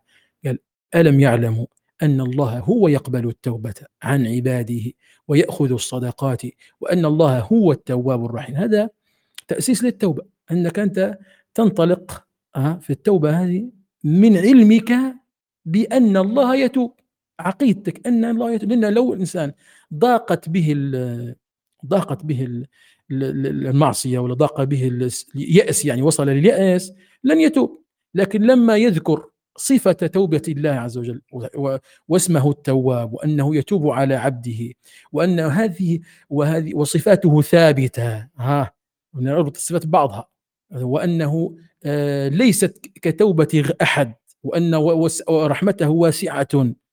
توجهك نحو التوبة تستطيع تتوجه تبعثك للتوبة.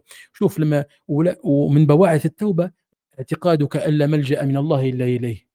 يحكاها لما في في قصة الثلاثة الذين خلفوا قالوا حتى إذا ضاقت عليهم الأرض بما رحبت. الإنسان ما هوش لما المؤمن في الأصل لما يعصي ما يستمتعش بالمعصية. يعني يقع فيها وهو يشعر إنه مش مش كويس في حاجة غلط يضوق به التضييق ما يرتاحش. صدر ضيق وهو يفعلها. قال حتى إذا ضاقت عليهم الأرض بما رحبت وضاقت عليهم أنفسهم شنو قال قال وظنوا ألا ملجأ من الله إلا إليه. لما لما العبد يعتقد لا أن لا ملجأ من الله إلا إليه. اذا لا مفر من معصيتي إلا بالتوبة إليه. ما عنديش وين نهرب منه. لأن إذا ما ورجعتش ليه بالتوبة إذا أنا ستكون يكون حساب عسير. بعد ثم تاب عليهم ليتوبوا إن الله هو التواب الرحيم. بوعث الاستجابة. لما يقول آه، باش تستجيب لربي إحنا في البدايات قاعدين. يقول استجيبوا لربكم من قبل أن يأتي يوم. هذه في سورة آه، آه، في سورة الشورى. استجيبوا معناها نشير للسور نسيت. لكن يعني مرة مرة نشير للسور حتى الجماعة يرجعوا للتفاسير. استجيبوا لربكم شنو قال بعدها؟ قال من قبل أن يأتي يوم لا مرد له من الله. ما لكم من ملجأ يومئذ؟ لما الإنسان يؤجل الاستجابة يقرأ هذه الآية أنت قاعد تسوف وين سياتي يوم لما رد له من الله واليوم هذا ما تعرفاش أنت. إذا كان قلنا القيامة تبدأ بموت الإنسان فموتك لا تعرفه اذا لا تعرف هذا اليوم اذا هذا الموت اليوم لا مرد له من الله اذا لابد من لقاء الله اذا لابد من الاستجابة. تبعث فيك الاستجابة لأنه لو قوي معناها في القلب بحيث هذا المعنى يرسخ في القلب يحرك الاستجابة وكلما كان مستحضرا هذا المعنى بقوة كلما كانت الاستجابة أسرع. بواعث الاستسلام للمولى عز وجل. آه هدية تقراها في سوره غافر وهي في سياق عظيم جدا. لما يتكلم عن الخلق أبدأ من الله الذي جعل لكم الليل لتسكنوا فيه. قرا في سوره غافر إلى أن يقول السماء بناء ثم يقول هو الحي لا إله إلا هو فادعوه. بعدين يقول قل إني نهيت أن أعبد الذين تدعون من دون الله لما جاءني البينات. ها جاءني البينات من ربي هذه الحقائق. وأمرت أن أسلم لرب العالمين هذا السلوك أو الباعث ال ال أو ال الخلق اللي بيتخلق به وهو يتدرج إلى الله الاستسلام لله شوف شن قال بعدها يا عم الشيخ آه. وأمرت أن أسلم لرب العالمين هو الذي خلقكم آه. يذكرك مرة ثانية يرجع بك خلقكم من تراب ثم من نطفة ثم من علقة ثم يخرجكم طفلا ثم لتبلغوا أشدكم ثم لتكونوا شيوخا ومنكم من يتوفى من قبل ولتبلغوا أجلا مسمى ولعلكم تعقلون. ثم يقول بعد هو الذي يحيي ويميت فإذا قضى أمرا فإنما يقول له كن فيكون. الحقائق هذه ترجع يعني لو تمكنت في القلب تبعث في النفس الاستسلام ليه؟ لأن هو الذي في, في أنا علقة هو خلقني وهو معي وهو الذي خلقني وهو الذي سواني وأنا آه، ولد وأنا شاب وأنا كهل وأنا كبير وأنا في حالة الموت وأنا في كل يوم يقول لي يفعل بي ما يشاء في كل هذه اللحظة هو الذي يملك كل هذه اللحظات. هذا داعية داعية للاستسلام له. خلاص يقول كفعل خلاص تفعل. طول. قال ولله غيب السماوات والأرض. في آخر سورة هود. وإليه يرجع الأمر كله فاعبده أي استسلم له وانقد إليه واستقم فاعبده وتوكل عليه. بعدين وما ربك بغافل عما تعملون تحرك المراقبة. الاستسلام هنا شوف وإليه يرجع الأمر قبلها. ولله غيب السماوات والأرض. يعني يخمم في مستقبلي شنو بزعمك؟ شنو بنخدم؟ شنو بندير؟ شنو بنقرأ؟ شنو بن كذا شنو اليوم بندير؟ كذا؟ به وكل كل ما نبيش نبيش حاجة تضيق لي اللي نبي نختارها.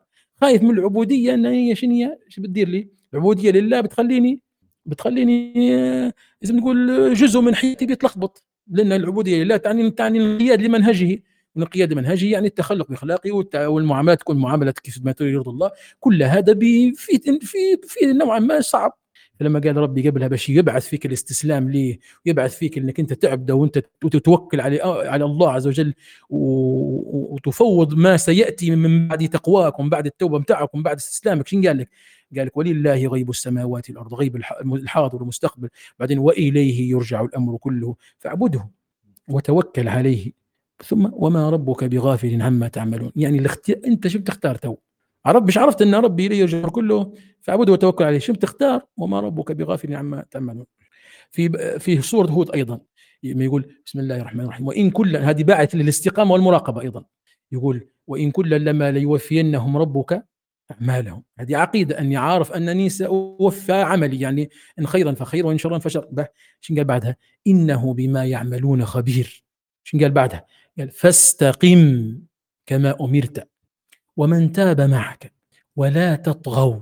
إنه بما تعملون بصير. لاحظ الآية. قبل فاستقم فيه شنو فيه؟ إنه بما تعملون إنه بما يعملون خبير.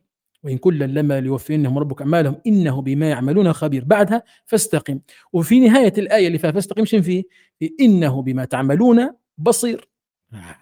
علمي بأن الله خبير بي ويعلمني علما يقينيا وعلمي بأنه يراني. آه يبعثني للاستقامة. أنت هذا المثال تقدر تديره في الواقع. لما واحد يقولوا له الأمر بتاعك مثال واحد في الجيش مثلا يقول يرى الأمر بتاعك هو جاي. أول ما يشبح من بعيد هو جاي يستقيم.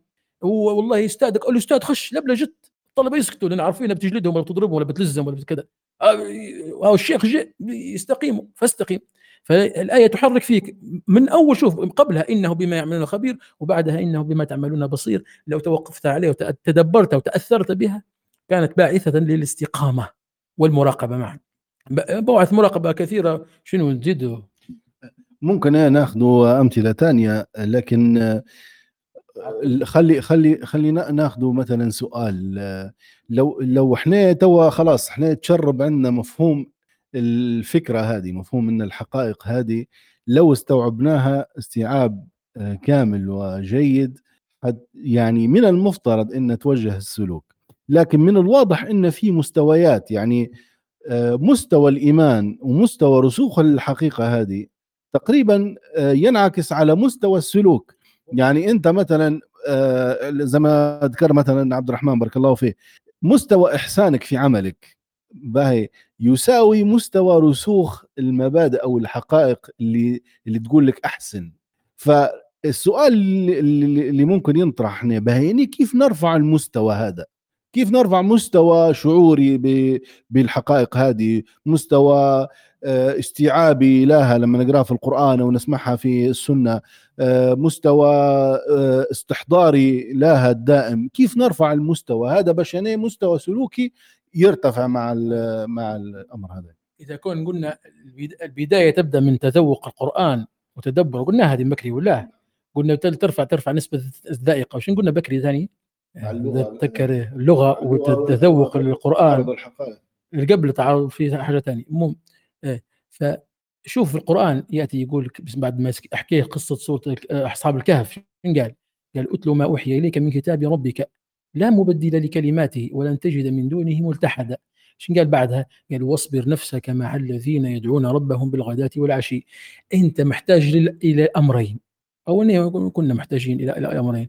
أن تكون عندنا أن تكون عندنا باش نقول نسبه اللي قلت عليها أنت الحقائق دي ورسوخها تكون عندنا صلة قوية بالوحي. أي عائق بيني وبين الوحي يعني عندي مشكلة في اللغة نصلح الموضوع ده هذا العائق الأول. عندي مشكلة في إنني إنني المعاني هذه ما زال ما فهمت نفتش. في حاجة ثانية بكري ذكرتها راحت مني. لأن جاوب ناس ولا هو. وبعدين قال واصبر نفسك. آه محتاج إلى أن تصحب الصالحين يا قال بعد لما قال في سورة التوبة لما قلنا الآية دي بكري شوية حتى إذا ضاقت عليهم الأرض بما رحبت بعدين ثم تاب عليهم ليتوبوا. شنو قال بعد قال بعدها؟ قال يا أيها الذين آمنوا اتقوا الله وكونوا مع الصادقين. وتو قال اتلو ما أوحي إليك تلاوة. هذه هذا الكتاب الوحي الآن اللي هو يوجهك بتوجيها بالحقائق وتوجيها للقلب. في توجيه ثاني واصبر نفسك مع أن ترى النماذج التي تعيش بالقرآن تراها وتعيش معها وتصبر في مخلطتها. لانني لما بنختار صاحب ولا بنختار أستاذ ن- ن- نخالطه ولا نختار مثلا شخص نخدم معاه ولا نختار مثلا زوجة نتزوجها. لو لو آه، لو أني بن آه، لو أني بن بنطبق الأمر هو يجب نركز على أن اتل ما أوحي إليك من كتاب ربك. زي ما أني عايش مع القرآن يجب أن نعيش مع ناس عايشين بالقرآن. واصبر نفسك شنو علامتهم؟ واصبر نفسك مع الذين يدعون ربهم بالغداة والعشي. يريدون وجهه لتتأكد أنت من خلطك به إنك أنت راه هذا فيه شيء لله. نقول إحنا نقول ببساطه فيه شيء لله الرجل هو أو الشخص هذا أو الإنسان هذا. فيه شيء لله في شيء بينه ربي في حاجة خالصة لله. يريد وجه الله يريدون وجهه. ولا تعد عيناك شوف ربي سبحانه وتعالى حريص علينا. ولا تعد عيناك عنهم تريد زينة الحياة الدنيا. شنو قال بعدها؟ قال ولا تطع من اغفلنا قلبه عن ذكرنا واتبع هواه وكان امره فرطا أنا نشوف شا نشوف في الآية هذه بت- بتقول لك أنت مش أصحاب الكهف النموذج اللي استطاع يت- يخرج من الفتن وينجو من الفتن وربي سبحانه وتعالى كتب له نجاة بطريقة غ- يعني عجيبة شفت هؤلاء هؤلاء بأمرين بالوحي الذي جاء إليهم وثبتوا وبالصحبة الصالحة مع مع بعضهم استطاعوا إن. فالإنسان لما يحتاج إلى أن يزيد إيمانه مش قال تعالى نؤمن ساعة واللي قالها من الصحابة هذه. أظن إذا صحت ال- الأثر. قال تعالى تعالى بنا نؤمن ساعة. شنو بيديروا؟ بيذكروا الله وبيتفكروا في خلق الله ويتفكروا نعمة الله ونعمة الإسلام وكذا. فيزداد الإيمان. فهو الإنسان محتاج لهذا. وفي نفس الوقت محتاج إلى أن يتجنب اللي بعده قال ولا تطع من أغفلنا قلبه عن ذكرنا. واتبع هواه وكان واتبع هواه. هذه علامته هذوكم يريدون وجهه. هذه علامتهم وهذول شنو علامتهم؟ اتبع هواه شنو قال بعد قال وكان أمره فرطا أي ضائعا. وأنت عاد عاد أنت متربي على القرآن القرآن شو ربك في الأول يا شيخ؟ ربك على عدم الضياع والعبثية. العب ربك عليها ولا؟ فإياك والمضيعين. راه بيضيعوك. فأنت بتجي تقول لا اني ما تأثرش؟ هو النبي صلى الله عليه وسلم قال الجليس الصالح والجليس السوء كحامل المسكي ونافخ الكير. نستمر في في قصة في إيثار إيثار مرضات الله عز وجل. نشوف مثال هو جميل هذا مثال. كيف الإنسان يؤثر مرضات الله عز وجل على من سواه. في قصة في قصة سح- سحرة فرعون. إيه حلوة هذه شيخ وجميلة ورائحه جدا. يمي يقول شنو قالوا؟ قال قال فرعون آمنتم له قبل أن أذن لكم إنه لكبيركم الذي علمكم السحر. فلو قطعن أيديكم وأرجلكم من خلاف ولأصلبنكم في جذوع النخل ولتعلمن أينا أشد عذابا وأبقى. شن قالوا هم؟ قالوا لن نؤثرك على ما جاءنا من البينات. ها هذه الحقائق. ما جاءنا من البينات. بعدين والذي فطرنا لن نؤثرك على ربنا هو اللي خلقنا. ها ما ننساش هو صاحب النعمة. مش إن نترك انت عليه. شن قالوا بعدها؟ آه آه وقالوا لن قالوا لن نؤثرك على ما جاءنا من البينات والذي فطرنا. شن قالوا؟ فاقض ما أنت قاض. إنما تقضي هذه الحياة الدنيا؟ هذا معرفة حقيقة الدنيا. هذه حقيقة الدنيا جتة بعدين قالوا؟ إنا آمنا بربنا ليغفر لنا خطايانا وما أكرهتنا عليه من السحر. قالوا بعد هذه الحقيقة اللي بعدها. والله خير وأبقى. بعدين بعدها قالوا إنه مي... كل هذه حقائق إني مسلم بها يعني. لما يجيني واحد يقول لي ما لابد تقع في الحرام. لما يقولوا لي يديروا لي غزو ثقافي ويجبروني نتفرج على هذه ونتفرج على هذه ويحاولوا ان يشوهوا لي ديني ويحاولوا يشوهوا لي عقيدتي ويحاولوا يفسدوا لي كذا. نقول قالوا لن نثيرك على خلاص حنا جاتنا الحقائق وحنا راسخين. والله خير وأبقى. إنه من يأتي ربه مجرما فإن له جهنم لا يموت فيها ولا يحيا ومن يأته مؤمنا. قد عمل الصالحات فأولئك لهم الدرجات العلى جنات عدن تجري من تحت الأنهار خالدين فيها وذلك جزاء من تزكى. حقائق متسلسلة وموقف واضح موقف الإيثار وهو إيثار مرضات الله وحقائقه ذكروها صرحوا بها مش خايفين. وقالوا فقد من تقض وشني إنما تقضي هذه الحياة الدنيا. والله خير وأبقى. هذه حقائق لما كانت راسخة مش معقولة. لو أنت تتصور ناس بهالطريقة هي. فرعون في قمة طغيانة وهم ناس كانوا يقولوا بعزة فرعون اننا نحن الغالبون كانوا مش موالينها كانوا بيعبدوه قريب يعبدوه ولوا بهالطريقة هي. وشوف الإيمان قديش قوي لما الموضوع مش موضوع كثره قرايه ولا كثره اطلاع ولا قريت هلبة كتب في التزكية ولا قريت مش عارف شنو. موضوع ما- ممكن ما ياخذش راهو لحظة. إذا كان صادفت قلبا خاويا وخاليا من الأفكار والفلسفات والكلام الفاضي وصادفت قلبا محتاجا إلى الله ليغفر لنا خطايانا زي ما قالوا هم حسوا روحهم راهم إحنا و- وقلب يشعر بأن ربي أنعم علي والذي فطر من هو اللي خلقني من النوتر عليه شعورهم بالأمر هو جاء في لحظات قصيرة. عبروا وجو كان موقف منهم. يعني حكاه الله عز وجل لنا ليعلمنا باش مش يحكي لنا راهو قصة وخلاص يعلمنا كيف أنت بتجي تقول له الدنيا ضغط وصعبة والضرورات تبيح مع الضرورات زي ما قال الشيخ عبد الرحمن وكذا والدنيا صعبة ولت والحكاية صعبة والدنيا صعبة والفتن ومش عارف شنو. فيرخي روحه يرخي روحه لموجة الفتنة يرخي روحه يسترخك. تبا يا عمي الشيخ مش عندك حقائق إيمانية؟ استحضرها قويها دي حتجد إن استقامتك حتكون أسهل مش إنك أنت مش حتتألم من الأمور اللي بتصير لك لا لكن حيكون الأمر أسهل وفيه اللطف وفيه العافية. وفي النهاية والله خير وأبقى. صلى الله على محمد واله وصحبه بارك الله فيك يا شيخ. هو صراحة من من يعني هذه القصة من القصص المؤثرة جدا جدا. وفعلا اللي توري إن الموضوع يعني هو شيء يقع في القلب. آه، زي ما ممكن أنا بالضبط مش حافظها لكن لما قال سيدنا محمد على سيدنا أبو بكر قال آه، لشيء وقر في قلبه. صح. أيوه. انصح فالفكرة إن آه، وقوع أو رسوخ المعاني هذه في القلب هو بالضرورة بالضرورة. لو هو فعلا رسخ في القلب مش مجرد أمر سطحي إحنا نقولوا فيه ونرددوا فيه وخلاص. لو رسخ في القلب لو رسخت في القلب الحقائق هذه فعلا ستؤدي إلى آه، السلوك السليم. مش عارف هو لو في أي مداخلة قبل ما نختمه. تمام يبدو إن ما فيش مداخلات. بارك الله فيك آه، شيخ. شكرا جزيلا جدا جدا على ال- الحوارية الجميلة هذه.